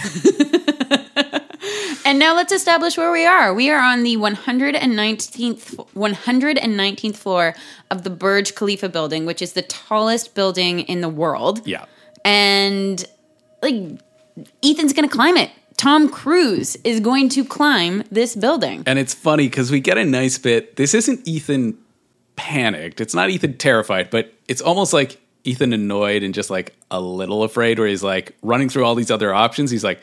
What about if I just go through the air vents? And Brandt's like, not enough time. Yeah. He's like, what if I uh, scale the elevators? And he's like, not enough time. Yeah. but he is scared. That's the thing. And I think Yeah. this is something that we haven't really fully seen in Ethan before, where he's scared for the people that he cares about, but now it's his job. He's scared for himself. Yeah. Yeah, he's like, this is seriously, guys, please, any other option. Yeah. But And like he's almost miffed that they're treating him as kind of like a machine. Yeah. They're like, come on, you do stunts every movie. You can do this. you'll be fine. Don't Yeah. worry. Um, and so they conveniently happen to have these gloves with them, which Ethan will use to scale the outside of the building. And it leads to, again, just one of the best moments of dialogue in the movie. It's not one line. And this is where it's. I don't know. This movie is about the repertoire, the the relationships between the characters, and I think that's what makes it so much more accessible, more easy to love. Because mm-hmm. if it had just been Benji delivering a one liner, it would have just been that. But it's the dynamic and the relationship between him and Ethan that makes it so funny. Where Ethan is saying, so. So Benji explains to Ethan that when he's wearing the gloves, these will help him stick to the building, and it's very simple. He says, "When it's blue, it's like glue," and Ethan goes, "And when it's red, Dead. Dead." and then just goes on to the next thing, and Ethan just looks at him in horrified shock. But but you're absolutely right. The last three movies have uh, very much been the Ethan Hunt show, and he's willing to to share the spotlight here. Uh, you're you're right. Each each member of this team gets a nice little moment in this movie uh, in ways we haven't seen in in past movies. And and you're right. I like it more this way. Yeah. And so now we have Ethan who is scaling the outside of this building. And so, to be perfectly honest with you, you could drop this scene into the worst movie ever made, and I would end up loving the movie as a whole because, Because of this scene. just just seeing this is It's phenomenal. And I think we should take a moment now to talk about how they actually made this happen. this is this is the big centerpiece of this movie. So I don't know whose idea it was to include the film in I mean, to include the tower in the film. I do know that Tom Cruise wanted to shoot something in Dubai, and hmm. Because it's Tom Cruise, I'm going to give him credit yeah. for this idea. Um, but when I think the production team was hearing about the scene for the first time, they're like, "Oh, I guess we'll have to build like a sound stage somewhere and figure it out." And Tom Cruise was like, "No, let me talk to people." And so th- the building just gave them permission to take out what ended up being like 26 giant windows. And I was watching some behind the scenes clips on YouTube this morning. And my favorite piece of uh, detail was when they were taking the movies out. I mean, sorry, when they were taking the windows out, they would put a big thing of red tape. They would box the window off. So there would be a line where if you cross the red tape, you could die because you could possibly fall out of Right. the window. There are high winds in Dubai. Like you could literally be swept away. Yeah. And so whenever you crossed the red line, you always had to be wearing a harness. And I just, I, I love that. Yeah. And so this entire section is shot in IMAX. Mm-hmm. And if you were lucky enough to see this in theaters in IMAX, it you feel every inch of the height of this building. It is it is shot masterfully. So, And and and and notoriously Tom Cruise is doing this all himself. And I want to just again take a moment to appreciate that in this moment, we, the audience, are not really watching Ethan Hunt scale this building. We are watching Tom Cruise scale this yes, building. that is absolutely correct. because the marketing of this movie was brilliant and they made it clear to everyone that Tom Cruise actually did this stunt. yeah. It was a huge part of the release, and it was a huge part of why they released the movie in IMAX five days prior to it being released wide widely. release, yeah. Because they were like, no, watch the movie in IMAX sp- specifically for this stunt. And it's just I I don't know. There's nothing we can say here that's going to capture what this is like. Or that hasn't already been said because it blew everyone's mind. it's just amazing. I I don't think in this series or anything or any other I've seen a better stunt since this. I the moment when Ethan, um, like I'm fast forwarding a little bit in the scene, but the moment when Ethan has the fire hose and he realizes he has to make the jump, and so he's holding the fire hose and he runs to the side of the building and then like ballet leaps And off. and Michael Giacchino has been very restrained with the score up until this point. There there there have been like uh, original little uh, melodies that he's been repeating. So so it's been, but he I think he first breaks out the Mission Impossible theme as he goes running down the building. So good. It's fantastic. It's so good. I just want to highlight one shot because I think it's one shot that makes the movie and Mm-hmm. it's just um, so surprising to me that an animator like just understood. Or, or maybe it shouldn't be surprising. Maybe only an animator would, would, would show this. But but this is a very tense action scene, and you know, for for years before this point, we have been in an era of action scenes have really frantic editing. Right, it is really short shots, bouncing around to different perspectives. Da da da da da. It's establishing a rhythm that's supposed to get you amped up as the action is going on. He takes so much time during the initial climb to go real slow. It's it's going against that trend, and it pays off so well. There is one shot where it starts zoomed in pretty close on Ethan, just kind of climbing up one Using window pane with one glove, and then just very slowly pulls out Yeah. and you see everything. You see like the entire Dubai skyline, and Tom Cruise. It starts with him taking up most of the frame, and he just shrinks to a dot, like to the point where you basically can't see him anymore. Yep. it is amazing. And so when he then comes running down the building at full speed, like you just your heart has stopped. You feel disgusting. It's it's uh, it's amazing. You know, I I completely agree with everything you just said and like we're fast forwarding through so many of the great details of this scene, like actual plot points which make the movie that much richer, but like I remember watching this movie for the first time and all of a sudden having a memory of when I first realized I could die as a human. like it wasn't this movie. This movie brought you, But it brought me back to this moment of trauma where I realized one day I would die. I was 10 years old, and at that point, I didn't have any fear of heights. And every Sunday, my family would go to this public swimming pool, and my sisters and I would just run up the tower and jump off of it. And one day, for no reason that I can fathom, I suddenly realized that I could hurt myself if I fell off the tower the wrong way. And that was that tower was a really high, it was really high from the ground, and I could die. And watching that scene for the first time. And I think whenever I've stood at a high place, I'm just reminded death is coming for me one day. one day I will no longer be here. And as a kid, I couldn't really process that, which is why I think I buried it in my so this brain, movie but- just like instantly connects you to a feeling of mortality. yeah. And I think that is what everyone kind of connects to because we've talked about this before, but Tom Cruise does his own stunts. He did this. He climbed the building. He was given the option of shooting this scene from the second or the third floor. And he said, you know what? If I fell from that floor, I might die anyway. So might as well go to the 119th. I would really like to challenge that science because I don't think that's how that works. But what's interesting about that, like, yes, the appeal of these movies is like someone doing stuff where he almost dies, and yet Tom Cruise is a human being is someone who stands in direct opposition to the concept of mortality because he isn't aging. Like he's just stopped aging. Yeah, I, I, I don't want to keep making jokes about Scientology because I don't actually know enough. But we like let's also point out like Tom Cruise is obviously rigged up. Um, he's not Yes.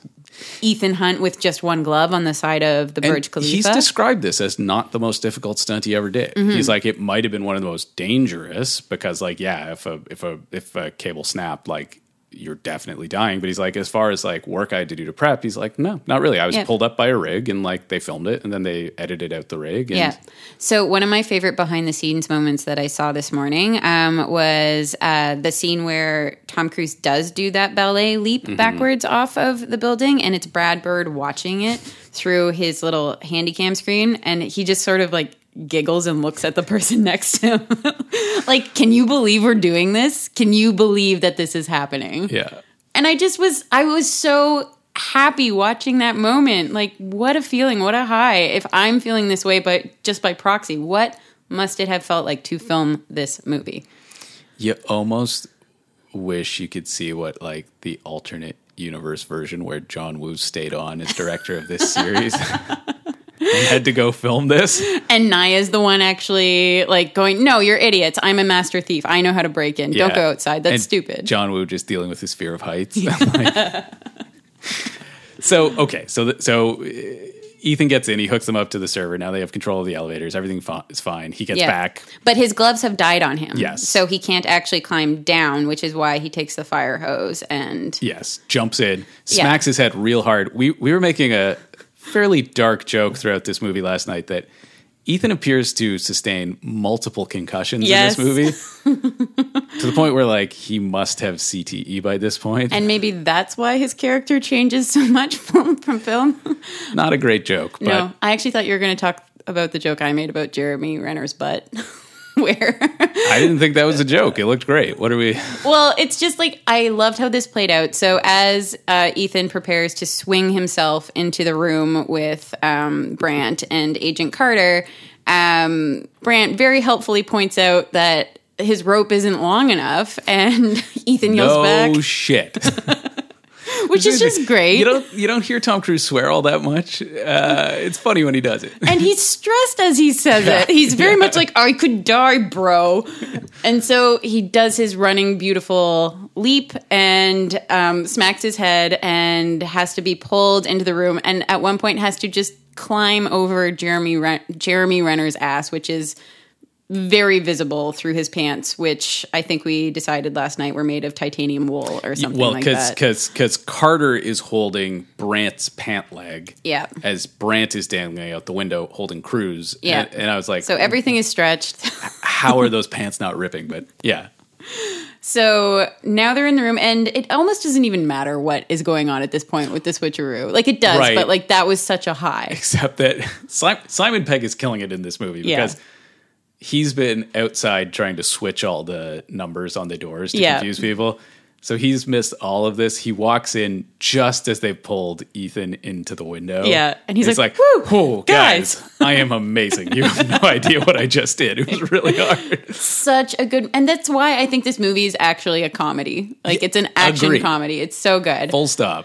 So now they actually have to do the switcheroo, and, everything goes wrong. Yes. So Benji, who has been dying to wear masks, who has been so excited to get to wear a mask, The, mask, machine, it breaks. Yeah. It's actually really funny. It's just the painter, whatever it is, just like it splatters. Very much like what happens to my printer when it breaks.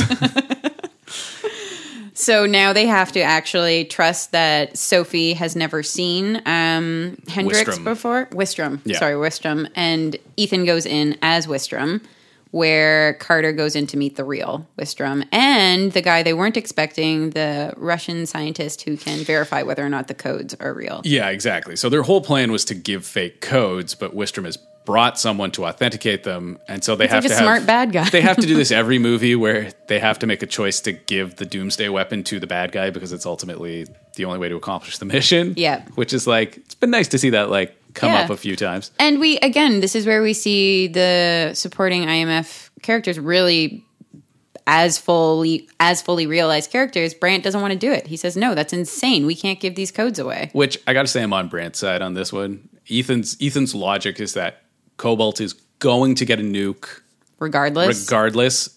So it's better to dose or, or like it's better to hit Cobalt with the trackable paper so that they can get to Cobalt and stop Cobalt. yeah. Ah, that's a, that's a shitty plan Yeah. right there. just don't give him the nuke. What do you mean he's just going to get a nuke? I don't know. Don't give him Stop one. him any other way. Yeah. yeah.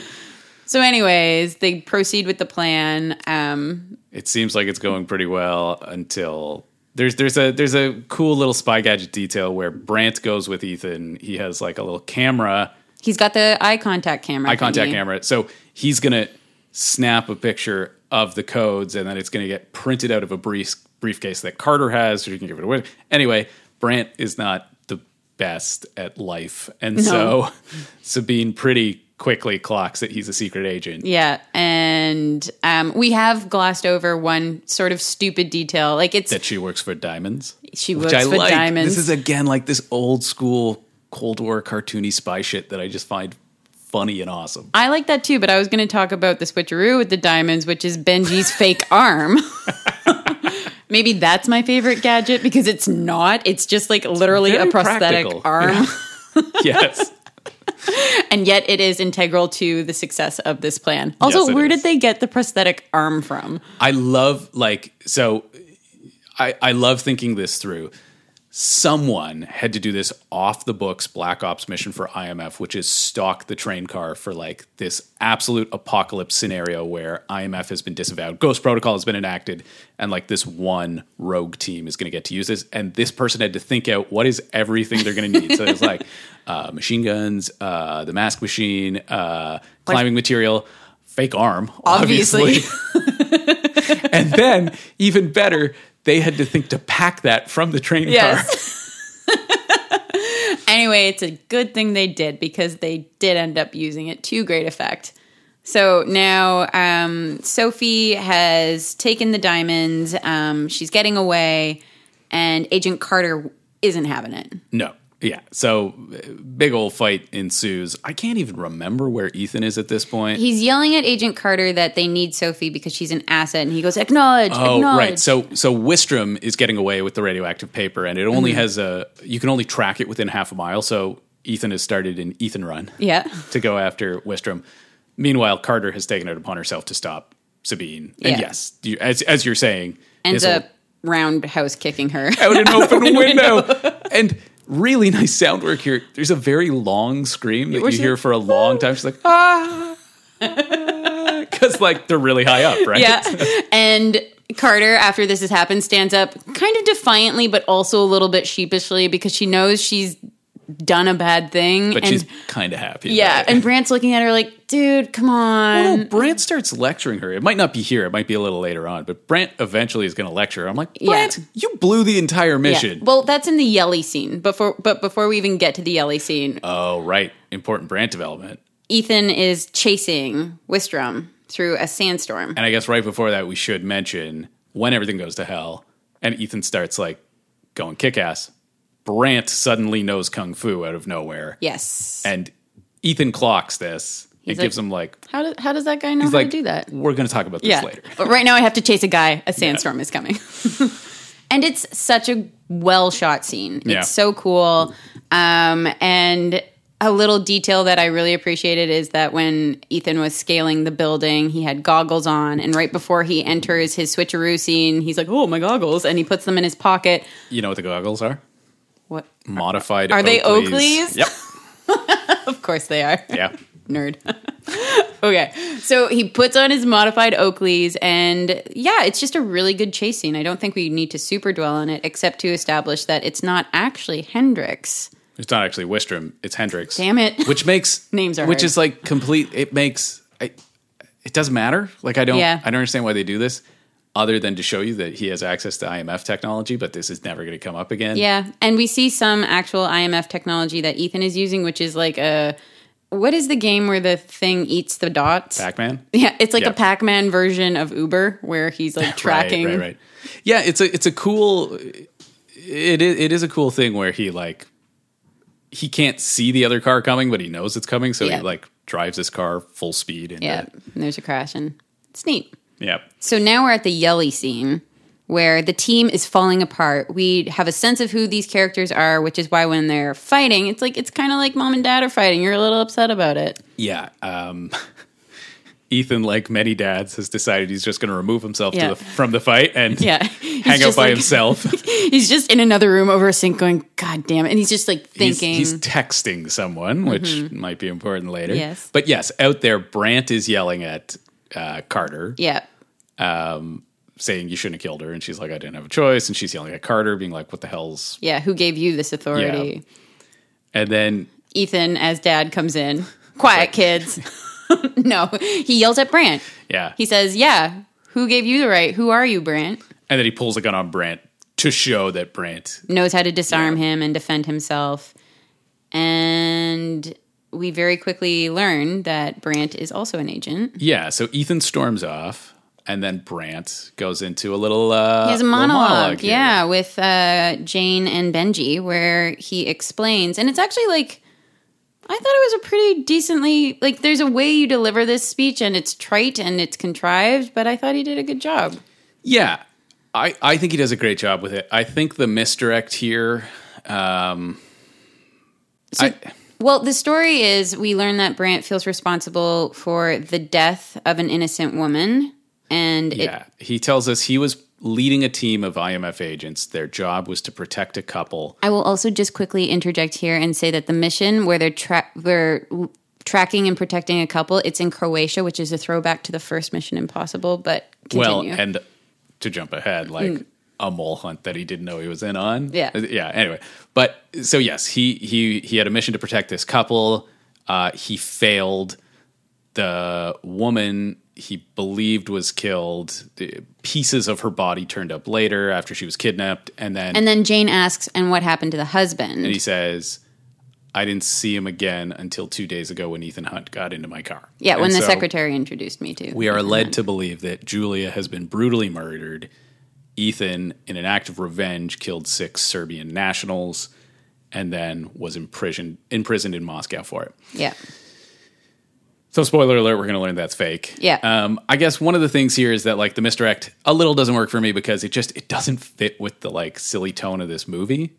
Well, But and here's it's like where it's it's, a brutal so story. Yeah, and here's where it's so obvious that this was potentially a launching pad for Mission Impossible starring Brandt. Like you don't give this character that much of an emotional like that much emotional damage unless you I don't know, intend on growing him in some way So moving it's a- forward. So, so we will learn later on that this was all set up by Ethan. It, it is true that Julia got kidnapped, and it's true that Ethan killed six people while rescuing her. But he did rescue her.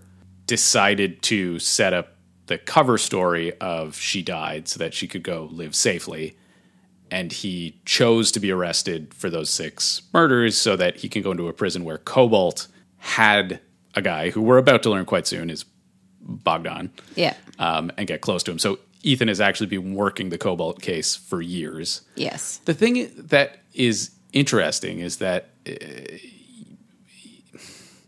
you could see them working towards something where, uh, and and this is why I'm going to get into why I'm not crazy about um, Paula Patton's character.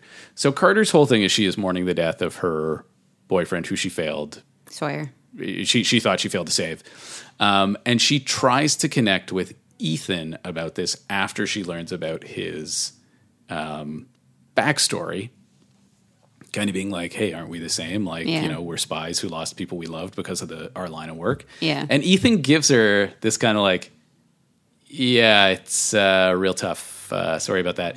And then Well, he he is sympathetic. He says, "You know what? I don't blame you for it." And then he's like, "We can't get them back." Yeah, which is bullshit because he did, right? Yeah. Like that's that's exactly the point. And so you could see them almost setting something up where like he was supposed to help her through this or whatever, but like all of this gets dropped away, and so there's not much else to Carter. And I I really like Paula Patton, and I think she makes an awesome action movie star. And I wish there was more to her than the sad lady who doesn't at least get to play out that sadness. And if she'd come back in later movies, you could have picked up that thread, and there could have been more to work with between her and Ethan trying to sort through the complexities of being spies. And it's just it's setup that is not paid off, and I guess it kind of bumps me out. That is fair. I actually hadn't really thought about that too much. Um, because I don't know, I like this movie just moves along so quickly Mm-hmm. You you you let yourself get swept along by it, For and sure. it's Paula Patton's storyline isn't important in the grand scheme of things. Like if Sawyer became Agent Holloway became like a regular character or something like that, then maybe I guess here's the weird thing to me. Like, I agree with you, it doesn't matter to this movie at all. And yet, bizarrely, she gets far more attention than most of the new members to the IMF team get in any other movie. But I think So- that's equally spread across Brandt and across Benji. Sure, sure. I, I'd I- love to know whether or not they thought about bringing her back for the fifth movie. I would say that Brandt at least gets closer to an emotional payoff. I don't think that's wholly successful either, but by the end of the movie, he at least is in a new place and Mm-hmm. has kind of moved on. Benji, I just like Benji. Yeah. He's funny. Benji's great. I, and I feel like her setup doesn't get the same thing. Well, maybe the reason why I didn't f- get to the space that you are in is because she does play such a huge role in the next scene. Well, the next major scene, anyways. All the right. scene in between is uh, a little reunion between Sergey and Bogdan. Right. Yes. So, um, yeah. So Ethan shows up to meet Bogdan's cousin, who is uh, an international arms dealer who gives Ethan a piece of info. which will lead them to The next scene, Yeah. I, I guess the other thing that we haven't kind of mentioned is that once he leaves, the arms dealer also calls the Russian cop. Here's the thing: the, the Russian cop was in Dubai, which I think you could cut him out of this movie entirely. yeah. He's not really needed. Like he, he does sort of help tie a loose thread at the end, but he didn't need that. It was Yeah. an extra layer of complication. But anyway, yeah, you want you wanted to talk about the mask that he's given when he goes to meet. Uh, Yeah, because again, I just thought this was like the first movie that was really actively, explicitly calling back to the first movies in the franchise. So the guy, the blonde, big, scary dude that hands Ethan a mask is actually the same big, blonde, scary dude that hands Ethan a mask in the first movie. And I actually think it's the it same. looks like the same mask. Yeah, Yeah, which was just like a nice little detail. it was. Nice little callback. Yeah. So now we are, now we have our new mission. which is they've they've learned that the third piece he's going to need is the satellite. So he has Yeah. the codes, he has the device, he's going to need the satellite, and the only satellite he's going to be able to use is owned by a telecom billionaire in India, and they're off to India to stop uh, Cobalt from from getting access to the satellite. Um, What is the guy's name? Brij Nath?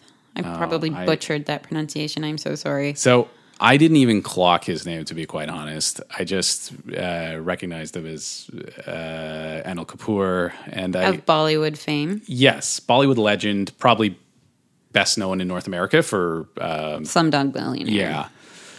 And so I guess we have to talk about this scene right now. Yeah. Which you know what? It's fun. I really liked it. It's um so I'm gonna okay. How about this? I'm just gonna describe this scene so we can get right past it. Okay. Then I'll give you. uh, okay, so here's the scene. They go to this big fancy party. Um, Brandt has some nice fun stuff to do where he's trying to disable the actual satellite in case they can't get the override codes. Where he gets the he gets the wire hang scene. Yeah, yeah. Okay, so sorry, I was gonna let you finish describing No, no, the no. scene. I, I was gonna stop and let you go into that part, and then I'll talk about the the Agent Carter part. Honestly, like my favorite like this is a big elaborate scene where they like Agent Carter has to seduce the rich guy in Yeah. order to get the code that will allow them to unlock the satellite. But and like there is some I don't know if it's fun, but it's definitely um we, we will comment upon the dynamic between her and Ethan during that whole weird pseudo seduction. But for me, the highlight really and truly is Brandt and Benji and how Brandt. So I did have a note about this because Okay. when they're on the plane to Mumbai, they have the closest thing this movie has to a heist planning Yes, scene, right? yes. And they have a really funny back and forth. It's so funny. It's so good. Where Benji just casually says, "Okay," and then Brandt, you're going to jump into this cylinder, and I catch you, With a and then, magnet. Yeah, and like floating next to them is the magnet suit that Brandt will and be Benji wearing. Benji is like kind of very, or Brandt is very politely like, uh, okay, and and we're you we're you, sure you blaze by work. this, but uh, you, I, I jump and I catch you. And Benji's like, oh, you don't have to worry about the fall. You need to worry about the heat because it's going to be a million degrees. And he's like, oh, okay. Uh, so I'm what, uh, jumping into an oven. he's like, yeah, and I catch you. it's really great. And so now Ben, um, sorry, Brandt does have to throw himself into this like Big turbine. it's a turbine with a like wheel spinny propeller thing of death at the Yeah. bottom and he's clearly he's like me when i'm 10 years old and i realized i could die if i Yes. threw myself off of this precipice but i didn't have ethan hunt yelling in my ear jump Jump. jump, But so yes, Ethan and uh, Ethan is just kind of overseeing the whole mission. He's not really doing much. He's just like wearing a tuxedo. But he looks really good. In. It was it was cool. Ethan doesn't have to do the like um, James Bond spy thing of like Yeah. infiltrate fancy party, except for I guess maybe the very first one. But he, he's looking yeah good. he looks great Um, yeah, he has a weird moment with Jane Carter as he's trying to get her Yeah, to so- seduce. Jane gets out of the fancy car. She she obviously looks incredible. She's wearing a beautiful dress, and Ethan kind of checks her out. He Like, checks her out. It's like I don't think it's actually him going, man, she's hot. It's him going, yes, this works will for the work for mission. the mission, yes. Yeah. And then um, when she is having trouble seducing um, the big rich guy, sh- uh, Ethan comes up to her, says, "I'm playing a hunch. Don't hit me," and kisses her, and it works. And like it works for the scene. Mm-hmm. I guess it worked overall. Should we talk about um, Anil Kapoor's character for just a minute here? Yeah, I don't so- really want to because it's I know. I just I also don't want to blow past it because I feel like that would be Irresponsible, Wrong. So so yeah. so quite quite frankly, we should have recorded this one with MJ. yes.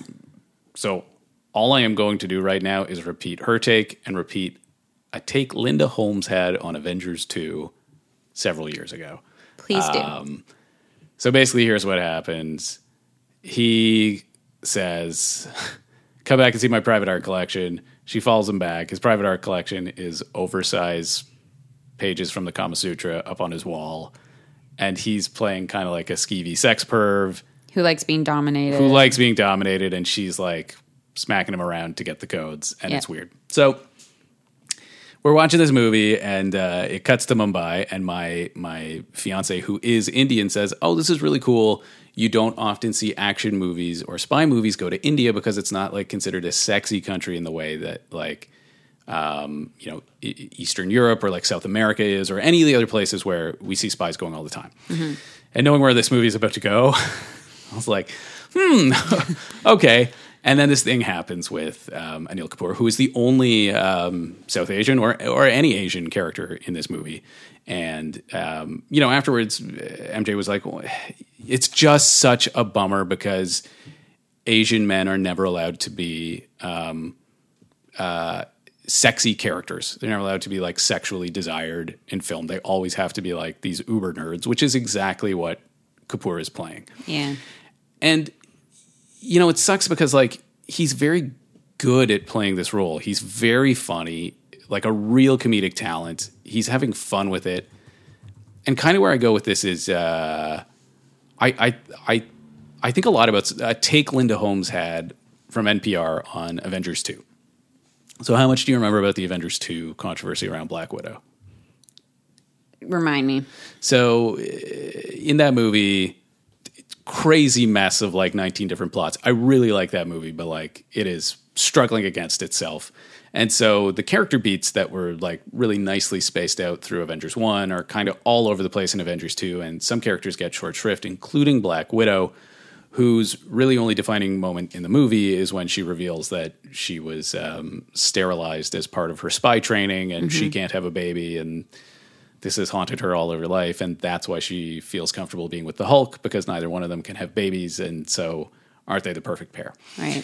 and uh, a lot of people were like why did you do this to the to the one female action star here that you made her entire arc be about her reproductive capability like Yeah. we don't see cap worrying about his like sperm count you know and then other people were like, well, you know, but like also why isn't she allowed like shouldn't she be allowed if this is something that's important to the character like is it that bad that like like what's wrong with an action hero also caring about their capacity to start a family? Yeah, so- no, I remember this. It was the presumption that Black Widow only became a superhero because she couldn't have kids. Right. And so Linda Holmes had a take that I think is is spot on.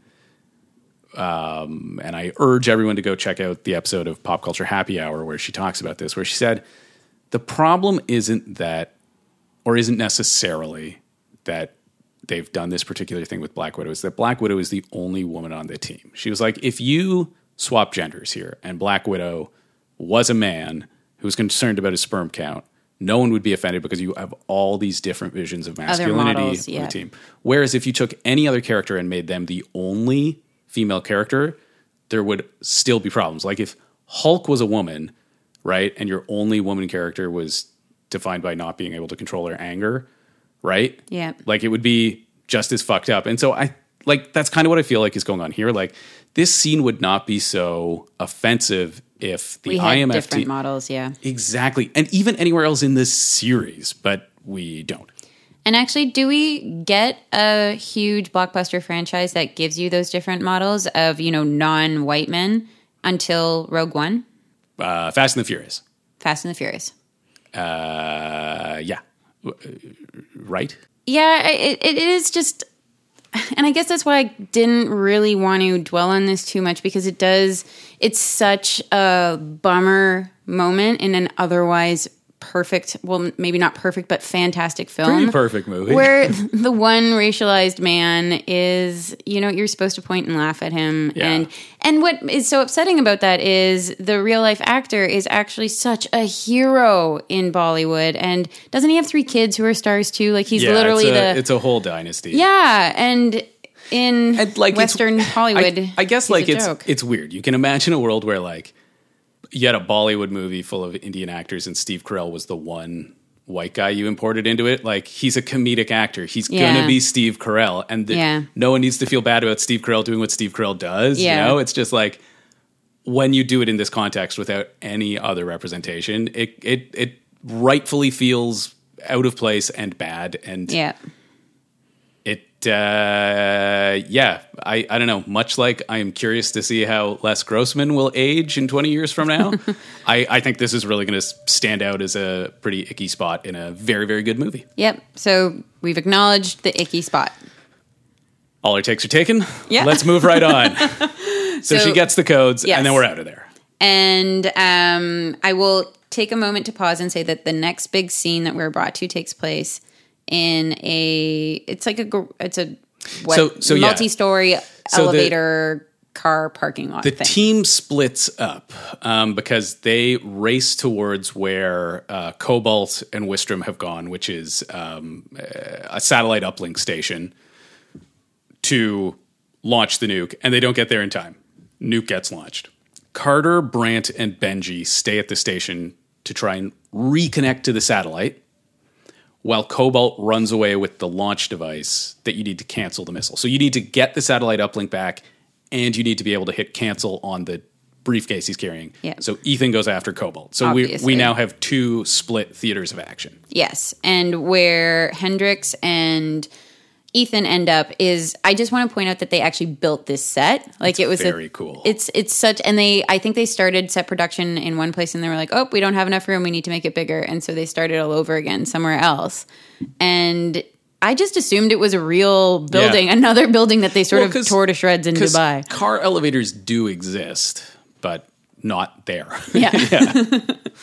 so I don't know, just like what happens next is this in like a really it's I don't know if it's a cool fight scene because Oh, let's first of all it's so cool. well no, it's a fascinating fight scene, but let's first of all point out that um, Kurt Hendricks, played by Michael, I don't know who, how Blunkvist, Nyqvist? Nyqvist, no, yes, Blomkvist is It's his, Millennium character. Yeah. um, he looks very fit for a man of his age, and actually, maybe Tom Cruise is older than him, but they are at different yeah, fitness it's, levels. It's another case of kind of like Ethan fighting uh, Philip Seymour Hoffman. It- they don't look like they're equally matched people, but uh, the fight almost has a kind of interesting energy to it because, like, sure he's he's not Ethan's match, but also as we're about to learn, this guy doesn't care about dying. yeah, so like he's actually crazy. he'll sort of do whatever. He's like, okay, I'm not as good a fighter as you, but like, I actually don't care if you cut my arm off. So Yeah. like, I'm just going to be swinging wildly. Yeah, and like all credit to this actor for playing Kurt Hendricks so well because there's a moment at the end of the scene where he just moves his eyes and it's the creepiest thing ever. It, like it actually gave me a nightmare.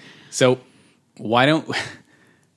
Okay, okay, okay, okay, uh, okay. So we we are to the interaction. I want to make sure we talk about the joke in the right context. So Okay. let's. So okay, awesome thing. Basically, the timer is counting down, and Ethan and Hendricks are on like I don't know tw- the twentieth floor of this car elevator, Yeah. and Hendricks gets this idea where he realizes if I just fall to the bottom of this car elevator, Ethan won't be able to reach the briefcase in time to stop it.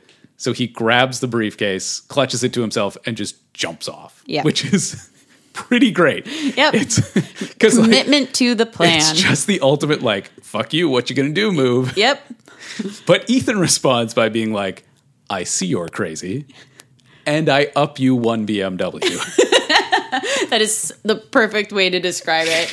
He gets into the car, puts on his seatbelt, Puts on his seatbelt drives this beautiful vehicle off the ledge, and directly down.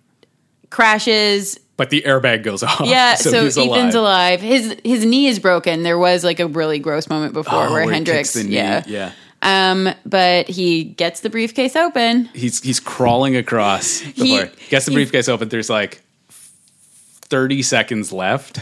and he's so excited. He's he such a nerd raises here. I love this so much. You say it.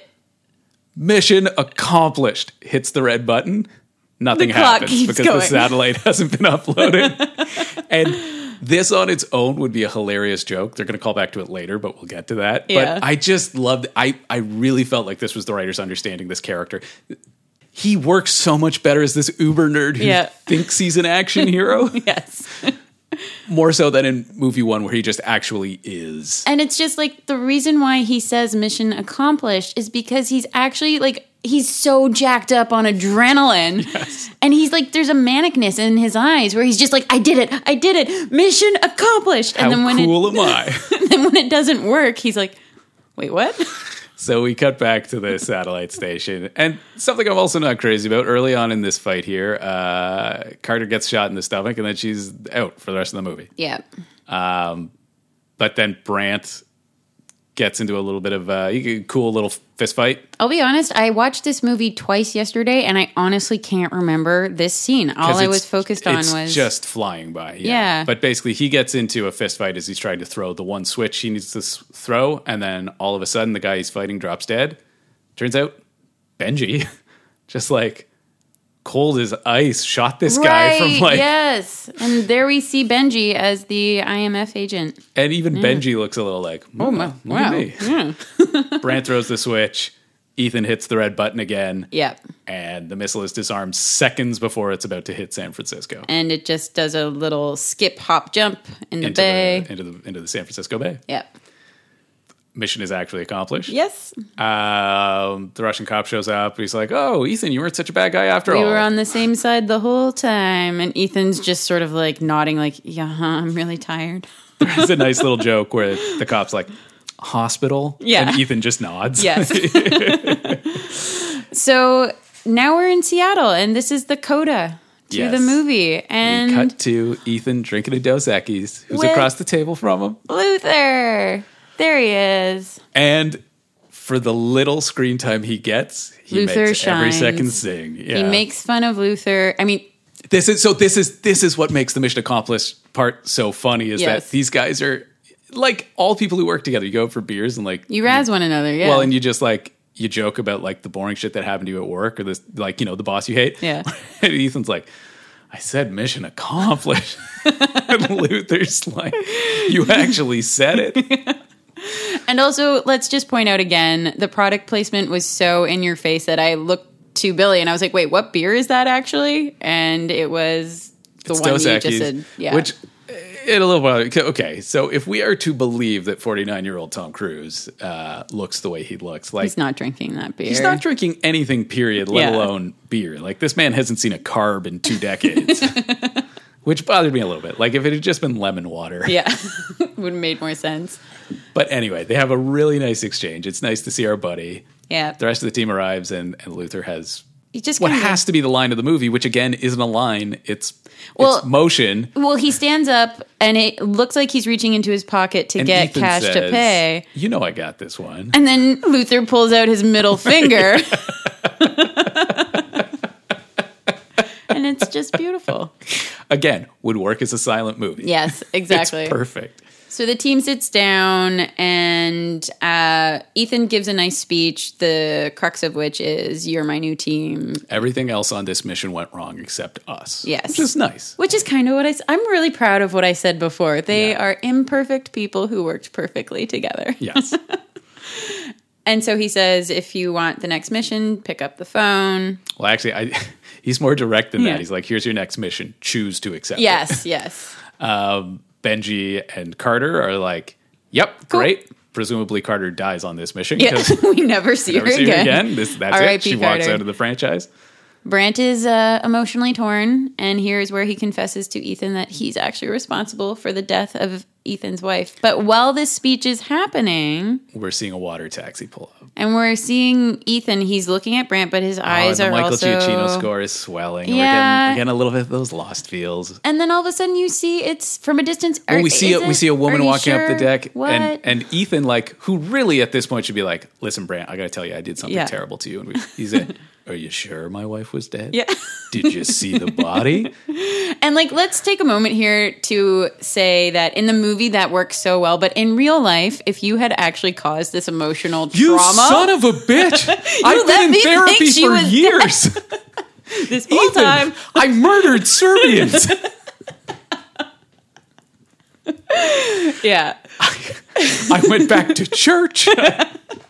I quit my job. I was an analyst, Ethan. Do you know how much it sucks to be an analyst? It's so boring. But, in the movie, Brandt's really like- cool about it. He's just like, "Oh, you son of a gun! You tricked me." because sure enough, we see Julia has Yeah. gotten off the water taxi with a, a buddy from work. She's Yeah. she's back at a hospital. Yeah. And Ethan says to Brandt, you know, it wasn't your job to protect her, it was mine. Uh, yep. Yep, that's what he says. Let's just let that one go. Yep. And uh, Brandt leaves, he takes the phone, um, like he chuckles while he pickles pickles while he picks it up. good prank, bro. I pickled your eyes. I'll see you next. See you next week. yeah. um, and then we get a I guess it's a sweet moment where. So this is where I was going to say Ethan's energy in this movie is a bit of a creeper because it cut. So Ethan then like kind of leans against the post and is just staring at um, Julia from like across a bar, basically. Mm-hmm. She sees him, nods, and they have a nice little smile, and, Yeah. and then she walks away. And so we, I mean, look, based on future movies, we know what their relationship is now, but. We don't really understand at this point. Like, are they together and only meeting up like once a year? Yeah, that's something I do distinctly remember because this comes out. Like, I'm always going to be a sucker for a good romance movie. And if you throw in action, this is going to be my favorite movie of all time. And What's- so, what are your top action romance movies? oh, that's like a whole other list, Okay, friend. think on that. Let's talk about that later. But I was genuinely curious. I was like, wait, are they still together? Can I look forward to a sequel where they are fighting? And yeah, so like after I watched that movie, I was very invested in finding out if Julia comes back and if I'm going to Mm-hmm. get another fantastic Mission Impossible movie by Brad Bird, now also starring Julia. Will this be the best movie I watch of all time? And Yeah. that actually doesn't get really resolved until. It's gonna take it's gonna take a long, long time. I, yeah, it's not resolved until Fallout, I'll say. yes, Yeah. and but- even then, not particularly satisfying. It feels Yeah. satisfactory because it's been dragging on for Yep. so long that you're like, all right, it's done with. But Yep. it's anyway. We'll talk about that when we Yep. get to Fallout. But you know, it's an it's Wait, before we even get that, we have to say what the final shot of the movie is because Yes. I just love it so much. It's Ethan. So Julia goes away. Ethan's got his cool jacket. he's bought like the American version of the jacket he stole, stole in Russia. and I want to know what happened to that jacket because I want it for myself. Yes. But anyway, there's fog on the pier. Ethan walks into it, and as the fog clears, Ethan's gone. right He as as he's Ghost protocol. as he's he's just gotten his latest mission um via voicemail it seems like Yeah. i was like wait a minute doesn't whatever gives it to you have to explode But Yeah, Apple products play uh, play a huge part in this movie, so maybe this particular iPhone can withstand it. I don't know. Whatever. uh, yeah like one section of the memory card Yeah. detonates inside Yeah. the iphone um, but yeah his new mission is to go after the syndicate The Syndicate. Yes. is How cool, did I that'll that'll glaze actually over lead that? the next movie Yeah, which is the first time we see a Mission Impossible movie where there's a cliffhanger that directly leads to the next movie, right? And so let me ask you this Does this fill in the blank? Was there a member of the syndicate who was a rogue IMF agent who was feeding Hendricks what Hendricks needed to complete his mission? Because this is the only thing that is not resolved. Or is it that Hendricks leaked his own thing about there being info on him in the Kremlin to American intelligence, knowing that some team would come after, and he was just waiting for that to happen, and that's when he launched his. I don't know for sure. I'd like to think it was the former idea you just put forth because that actually ties very nicely with the Syndicate's whole deal, which we'll learn about, more about in the next movie. Yeah. But um, I will also point out that the Syndicate was the evil group of the TV show. Oh, nice. If the similarities continue, I don't know. I just know that That's there was an called. evil group. Yeah. Oh, that's cool. That's a nice callback. yeah. In a movie filled with callbacks, they went all the way back to the TV show too. Nice. Yeah. And then that's it. We're out, right? Yeah. What a great movie. Great movie. So, do we want to do a recurring question? Let's do it. We did again. We forgot to talk about the cocktail, and this was actually all your idea. So I'm gonna throw it to you. Uh, yeah. So the only thing that jumped out to me is that uh, the first chunk of this movie takes place in prison. So uh, this week we're drinking some nice prison wine, some Pruno. You uh, get a bottle of red, you leave it out for a few days, and then you drink it. AKA the red wine that has been sitting on my counter for about four days. That is, of course, a Tastes joke. real Please good. don't drink wine that has gone bad. It is not good for you the effects of which are maybe on display right now in during this, this podcast. podcast. But yes, that's our cocktail, which is, of course, in the proud tradition of this show, not a cocktail. yep. So enjoy. All right. So the obvious question, which we've already kind of discussed, best gadget. I, I, the- the- there's, I, there's no need. castle there's no need for me to change That's my it mind. It is the exploding capsule, uh, bouncy castle. You know what? Ah, come Um, on, like even if just you went to a kid's birthday party and it was getting tired, like you just boom. You know what? Maybe I love it for that reason, where it's like this is a thing I could rig up in real life. I, I, I mean, like you could, it fits in your pocket. You can imagine somebody having it in their back pocket and it just exploding in a work meeting. Like it's so funny. You know what? I will say yes, that is the best gadget of the movie, but we didn't really talk about favorite lines, but I will say my favorite moment of the movie still is what I said before when it's Benji's face filling the screen and the Projector, Ethan's hand knocking him out of the way. It's just projector so well is done. good. It's a good one. Here's here's the thing: the projector only works for one person. If two people step into the hall, Yeah, we didn't talk about that. So I feel like that disqualifies it as best gadget. It's just Yeah. not as useful to me as the exploding bouncy castle. Okay, fine. Explodey bouncy castle backpack wins. Okay, Um, best stunt, I think it's Ah, what? Do you, come on. Well, why don't we break down the the tower scene? What is your favorite moment in the tower scene? Um, Burj it's it's prob it's probably him running down the wall and then doing the big jump. All right. I just love him when he runs across Right. the glass and then he like does his giant swan dive leap. okay. Yeah. Uh, I sure. With the, I would. the with the score in the background and everything, it's just it's so good. I would agree with that wholeheartedly. Like, not only the best scene of this movie, the best scene of the, be- the best stunt of um, most movies. Yeah, and like I will say, like when Ethan is first climbing up the side of the tower, and like that is so slowly done, but it's on purpose because the gloves are failing. Like that is actually really stressful to watch. Yes. Like so, maybe that's the more entertaining part of it. Well, no, let me take it back. Like maybe that's the scariest part of the stunt if you're in the real life universe of the movie. Right. But when Tom Cruise is just doing his thing, whipping around the Burj Khalifa, like I just until Fallout, I don't think that there's another movie that had me gasping with glee like that. A- agreed hundred percent. Maybe there's some moments in Rogue Nation, but Yeah. we'll, we'll talk about Yeah. that next week. All right. So, um, most valuable player of the IMF team, which also ties to least valuable member. Do you want to go first, or do you want me to go first? I actually don't know an answer yet. okay. Because- I'm gonna I'm gonna. Well, this is the first here. time we've got a team in place, which is like they're all fully realized characters and they all contribute in different ways. So, I think if we were just to isolate this movie and look at it on its own, who's the most valuable member? The only acceptable answer is like Mission Impossible 1, Ethan. Mm-hmm. He does almost all the impressive shit. Frankly, you could swap other people in with the other members and it would be fine, but no one can replace Ethan because no one else could get up the Burj Khalifa. Yeah. However, you know how sometimes you get this with uh, the Oscars where people don't win for the movie they should win for. They win because like it's the end of their career. It's their you wanna go- time. Yeah. I think if Benji is ever to win most valuable member, it has to be for this movie. He is the IT tech guy and he is given shitty IT and tech and he has to deal with it and make it work anyway. And he also gets a very surprising kill shot at the end of the movie. So I'm torn. The idea of not giving it to Ethan in the movie where he did the Burj Khalifa climb sounds awful, but I know if we pass up Benji, Benji's never getting it. So the note that I made for myself um, about Benji in this movie is like obviously so many different elements came into making this like the best Mission Impossible movie so far.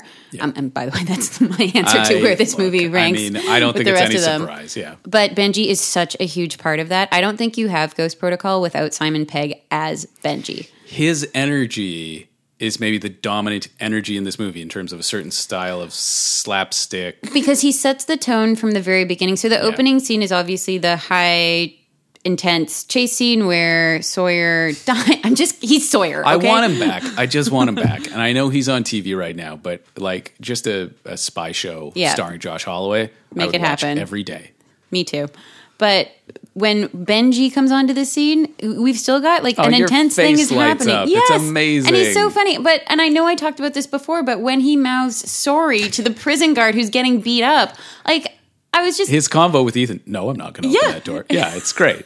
it's so good and it is it just sets up the rest of the movie you're in such a good mood and you know that you're in for a film you haven't watched before and it's you're just delighted to be there So I agree with all this. yeah so Are we really not going to give it to Ethan in the movie where he climbs the Burj Khalifa?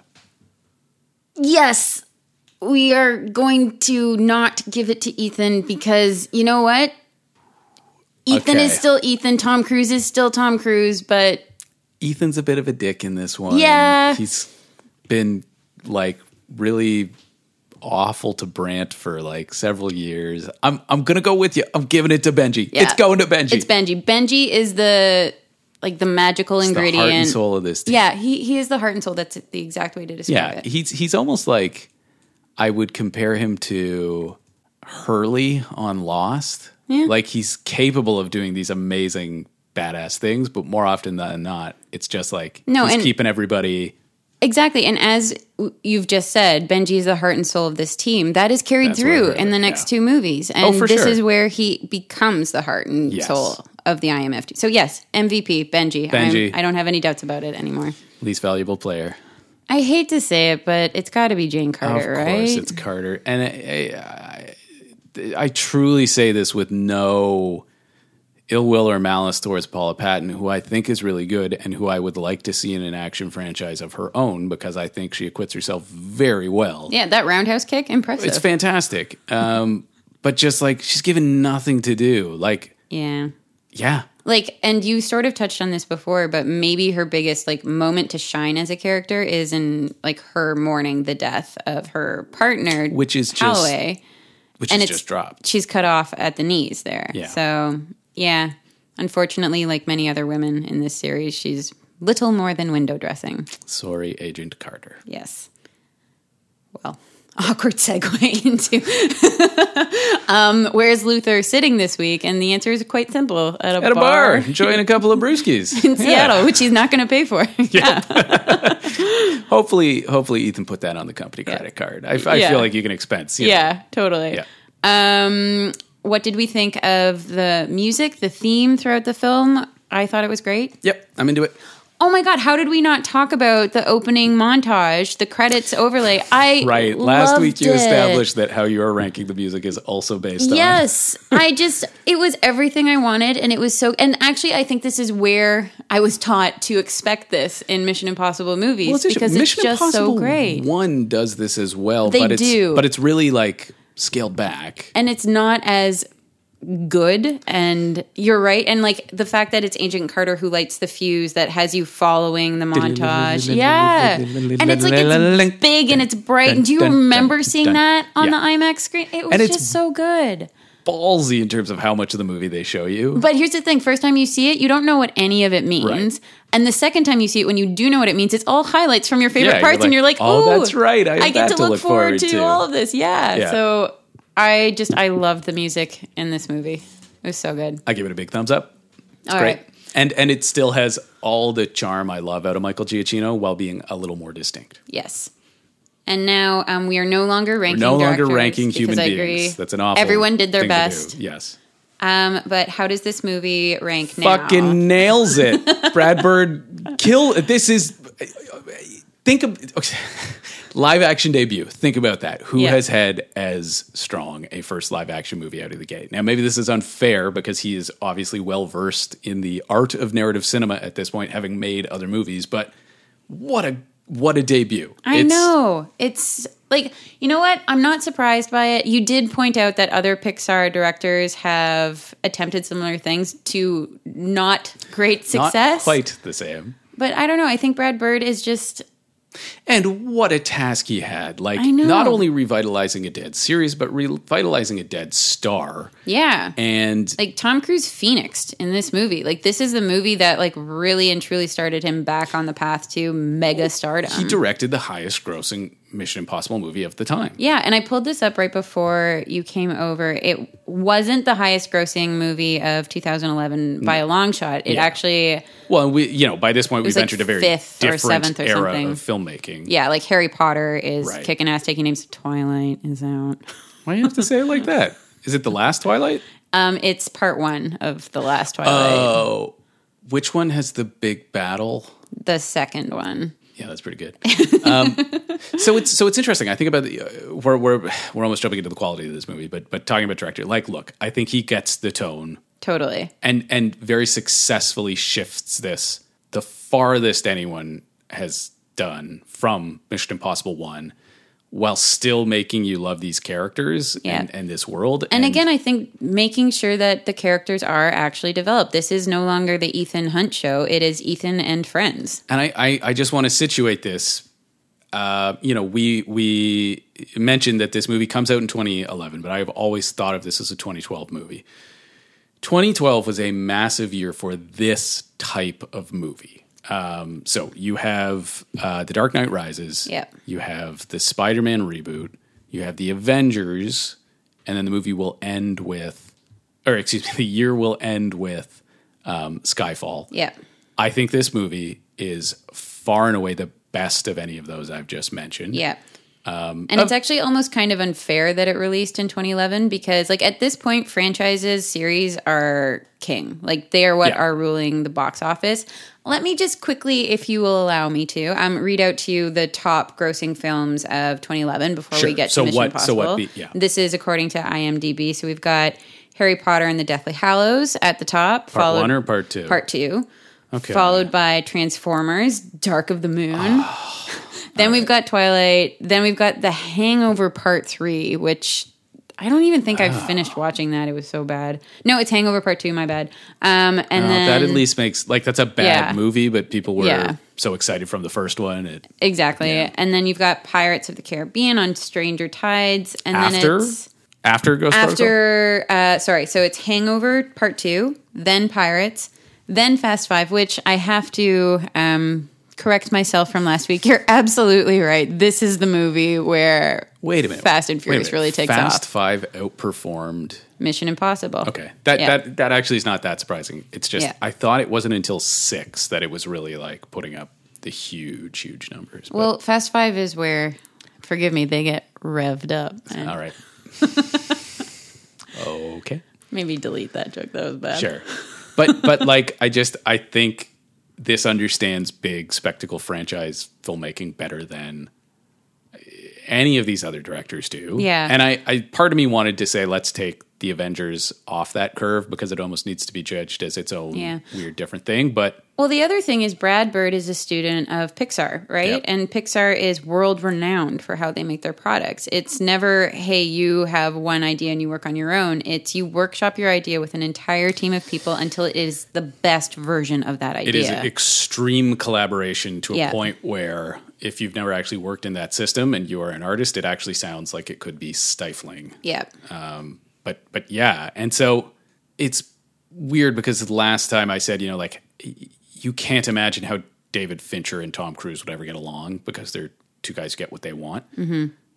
which brad bird is also notoriously someone who like pushes people to extremes to get what he wants. But you can see based on that pixar upbringing how he could manage to merge that with the tom cruise-ness of it all And like there was a brief interview he gave um, where he said, you know, we we didn't agree all the time, you know, but sometimes he won the argument and sometimes I won the argument. Yeah. And um, he is sort of famously uh, uh, known for saying that Tom Cruise has ruined him for all other live action movie stars because Tom Cruise would just do what no one else would. Oh, it's like if, if you if you are an animator and you come from the freedom of like I have an image in my head, I just draw it and it's there. Yeah. To like this is the real world. I can't make Simon Pegg's like I don't know leg go through a wall or whatever you know. Whereas like if you said to Tom Cruise, "I need you to kick through a wall," he'd be like, "All right, give me a couple months. I'm Yeah. gonna like you know go Work meet with it. some yeah Yeah.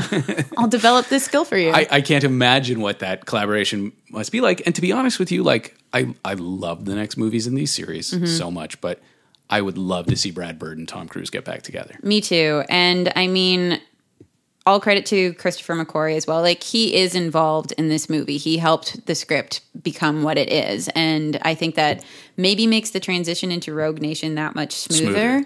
Well, yeah, you have JJ as producer, you have Christopher McQuarrie as as um, writer, so so you do have more uh, consistency in theme and tone. Yeah, exactly. But before we get to Rogue Nation, we still have to rank these movies. Yeah. So do you know your ranking? Four, two, three, one. That's where I'm at this week. That's mine as well. Four, two, three, one. No, wait, no. Oh no! God damn it! No takebacks. Too late. Four, two, one, three. Four, two, one, three. Ghost Protocol, Mission Impossible 2, Mission Impossible 1, Mission Impossible 3. That's where I'm at. one is still at the bottom for me, and I'm sorry. I know it. Why are you This is the f- sorry? I'm, not. You know what? I'm not sorry at all. Say it proudly. I don't like it, but I love Ghost Protocol. yeah. Okay. So Is there anything that else? It? I mean, I feel like we covered it all. I, I it's tough because this is a movie we have been talking about for many, many years. Yeah. So I, I almost had to really force myself to go back into the perspective of someone seeing this for the Yeah, well, it's funny now because when I love something, I obsess over it. And um, now that love has expressed itself in the form of a podcast. But the last three movies in the um, Mission Impossible series, well, no, Ghost Nation and. God damn it. The last. Fuck. Okay. Number four and number five are movies that I have watched many times because when I love something, I just relive it as often as I can. And it becomes like a comfort thing. It's not like I'm necessarily watching the movie like with full attention from, you know, scene 1 to closing credits, but it's on in the background and now that I have seen uh, Ghost Protocol for maybe the 12th time as of yesterday, uh, it'll be interesting to watch Rogue Nation again because you know, like watching the first three movies, like I really was basically a newcomer coming to each of these movies because my memory of it was not great. And so it was like I was seeing it for the first time. But now I'm seeing Rogue Nation. I'm excited for next week. I I I'm gonna I'm gonna predict this right now. I think I'm gonna like Rogue Nation. I think I'm gonna end up ranking it above Ghost Protocol, which is surprising to me. They've often been switched in my mind, but uh, I, I, I think We'll I'm see. actually going to end up doing the same thing because as much as I love Ghost Protocol, I love Fallout the most. And I think Rogue Nation is the closest to Fallout. I'm trying to not let recency bias affect me uh, with I'm my feelings it. on Fallout. So I'm gonna, hold for there. But uh, yeah, you have that to look forward to next week and the week after, and then uh, we're gonna figure out where we're going from there. Yeah. But uh, I guess until then, I guess the last thing we have to say is our logo design is by the incredibly talented Aaron Kosar. and if you like this podcast, please rate, review, subscribe, and tell your friends. And uh, we'll see you next week. Other than that, it is mission. Accomplished. Okay, we're recording. Should I? Should we say mission accomplished this week like Ethan says it? Like mission accomplished. I don't know how you'd get the um, stunned look afterwards though.